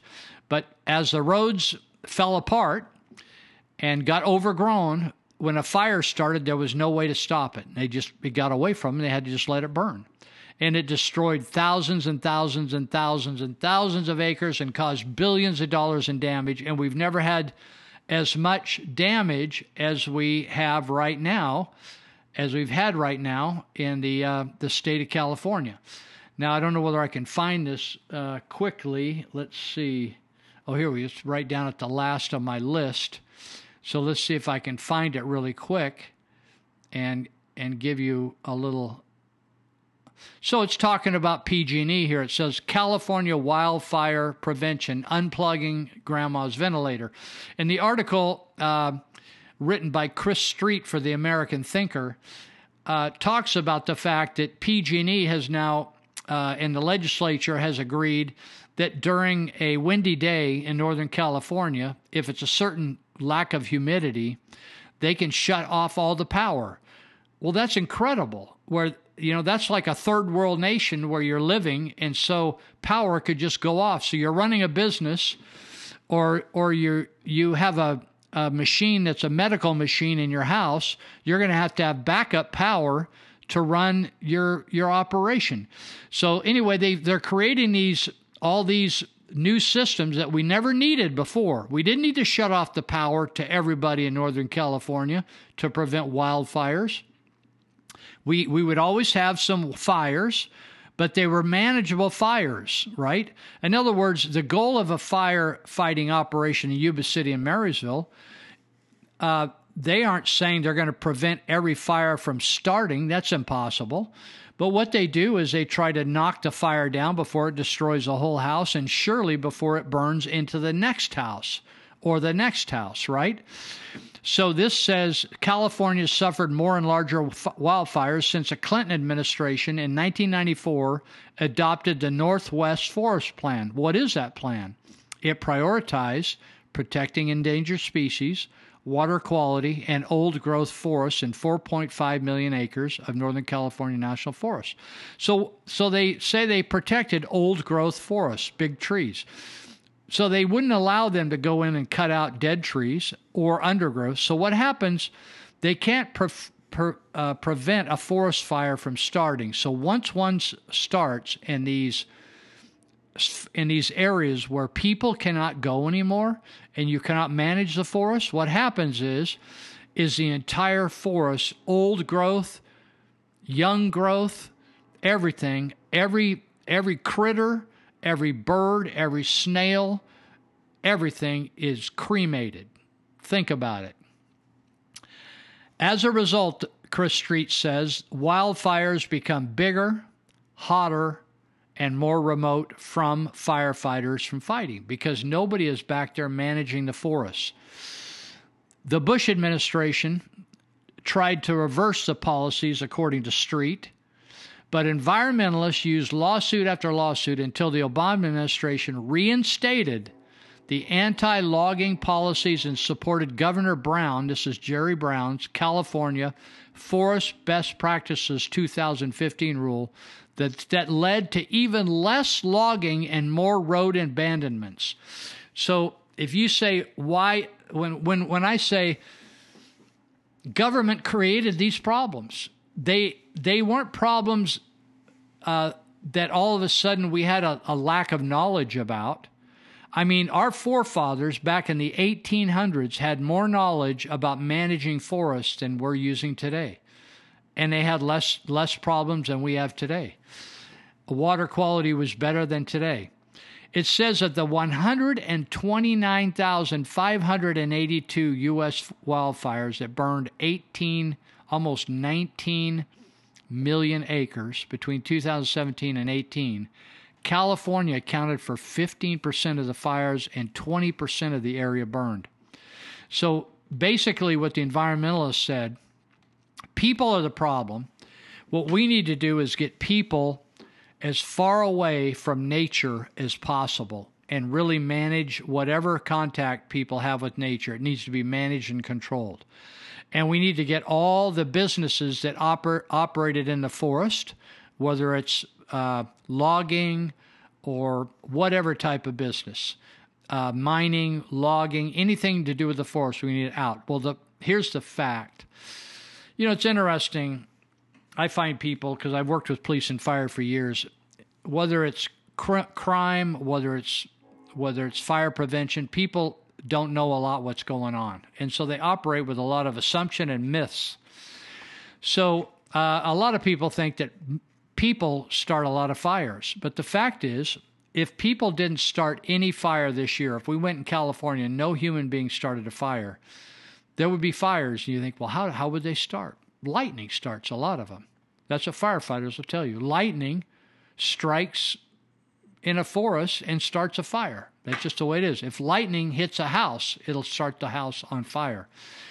So the fact is that we've had the environmentalists have said, oh, we know what's going on, and the politicians have believed them.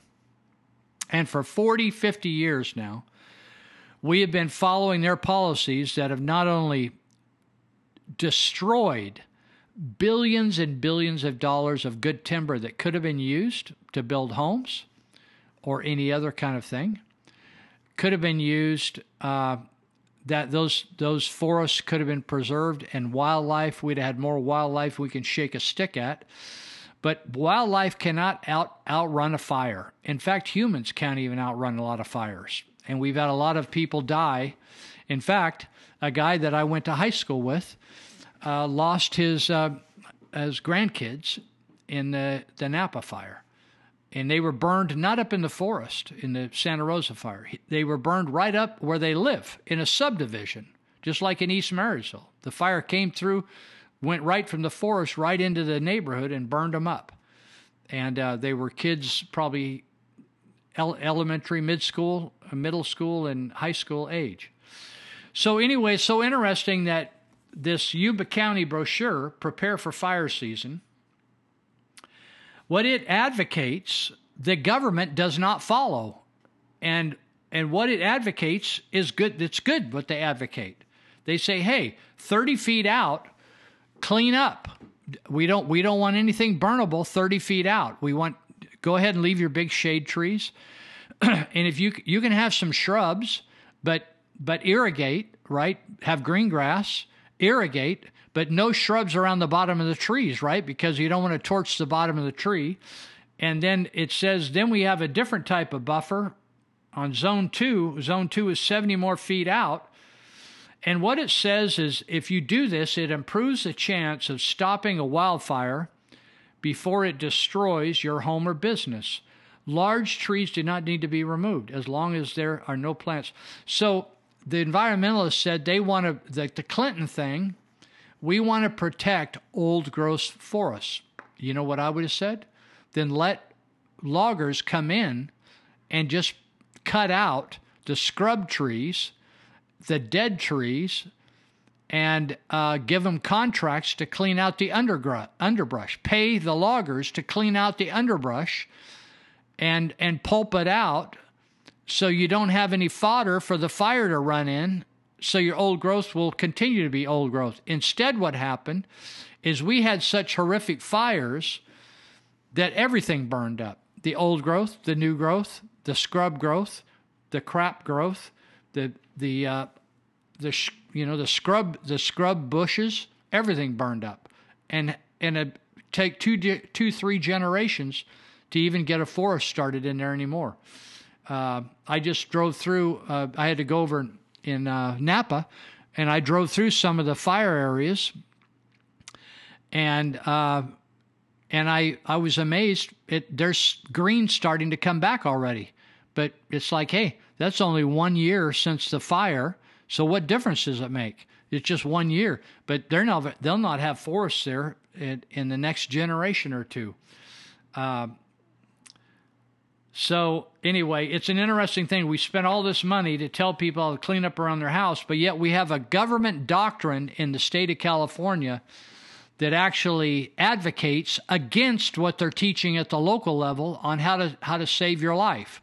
So you'd think if I'm going to save my house, why wouldn't I want to save the trees and all the creatures out in the forest by using some of the same techniques in the local level and let people actually make money off doing our cleaning for them, right? It's it's it's kind of crazy, uh, but that's that's the craziness of environmentalists, liberal vi- environmentalists that are controlling uh, controlling the uh, the legislation in the in the environment. I want to mention another one of our supporters as we're getting down towards winding down today. and that's my friend Ted. I was going to say Ted Olbrich, but he's a guy I work with in Cambodia. But it's actually Ted uh, Ted Holmes and Ted and Dave Greenitz and I. De- Greenitz with Greenitz Construction and Ted Holmes and I were youngsters together over 40 years ago. I'm older than them. But we were all uh, serving Jesus together as young. Uh, they were young men. Uh, Ted was a young married guy. Then Dave got married, and Ted had some carpentry skills when we met him, and then he went on to form a construction company called Ted Holmes Construction, and then he uh, he started a, a business called Liftoff Floor Removal, which is a business here uh, locates uh, operates in Northern California and even goes into Nevada some. And they help uh, remove floors so you can put down a new floor. They do it fast and prepare the floor. If you if you like one of those concrete, cool concrete finished floors, and you want to remove your carpet or you want to remove your tile or you want to remove something, you can uh, you can call the pl- uh, the uh, lift off floors and they'll fix you up. But the the reason I bring up Ted Holmes is is the plumbing doctor, and that operates in Yuba and Sutter counties, and uh, they're out there 24 hours a day. You can call them 24 hours a day, and they'll actually respond. And you can reach them at 530-671-9111. 530-671-9111.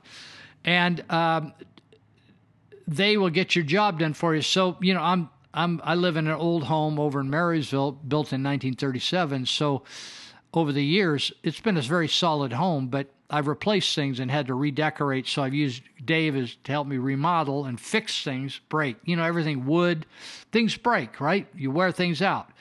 My body wears out, so the the house wears out.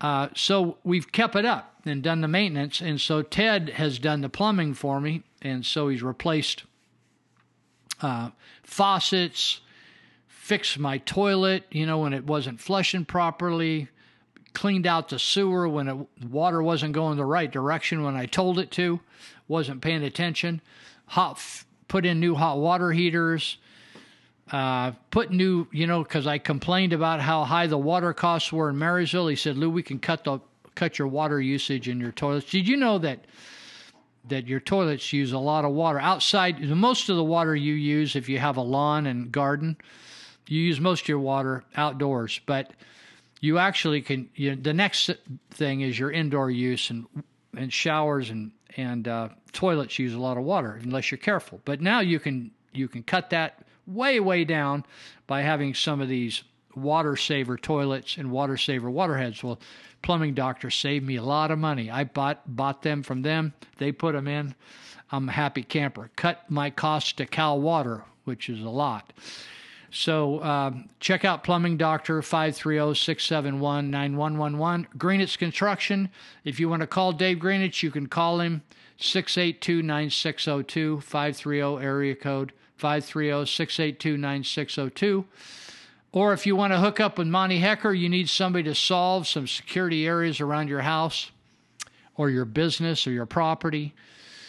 You got things you can't figure out and you can't you can't figure it out with the police or they can't provide you the services you need, you can call him at 530-749-0280 and actually Monty will actually put you to work. You think, "I like this stuff. I want to get involved in this." He'll put you to work. He'll give you a live scan. He can do notary for you, do CT, the uh, concealed weapon permit, C, CPW uh, license uh, for you. He'll do it all. So uh, that's it for this week. This is uh, May 4th, and we'll be back in a week. We'll do another show. So uh, tell your friends if you like the show, tell them about No Hostages or No Hostages Radio no Hostages Radio or nohostagesradio.com. And uh, we'll just keep on keeping on until we decide not to. Then we'll take a break. So uh, one of my friends contacted me. They do. They call themselves the Tie Dye Barn, and I I didn't even know who they were. They said we've been listening, couldn't figure out where you went when you went off the radio. So I contacted them. I found their email, and they travel all over doing tie dye. They're hippies from the '60s. And uh, so you can go on. I think you, they have a website, Tie Dye Barn. You can probably find their or Facebook and website, Tie Dye Barn. And uh, you can buy your sh- shirts online. If you like tie dye, you can get their shirts or sweatshirts. And I've never met them yet, but I looked at all their stuff and they said, Lou, we're going to be on the road. To, we do state fairs and do these big events. And, and so we're going to be selling our shirts and sweatshirts and hoodies and all that kind of stuff. And uh, so we're going to listen to you on the road. So, Tie Dye Barn people, have a good one. Thanks for listening and, and uh, appreciate doing the show. This is our fifth episode. We're coming back, hopefully, Lord willing, for a sixth next week. See you later. You've chosen to join us here in the Palace Hotel Ballroom at this time. We certainly hope you all enjoy the show. And remember, people, that no matter who you are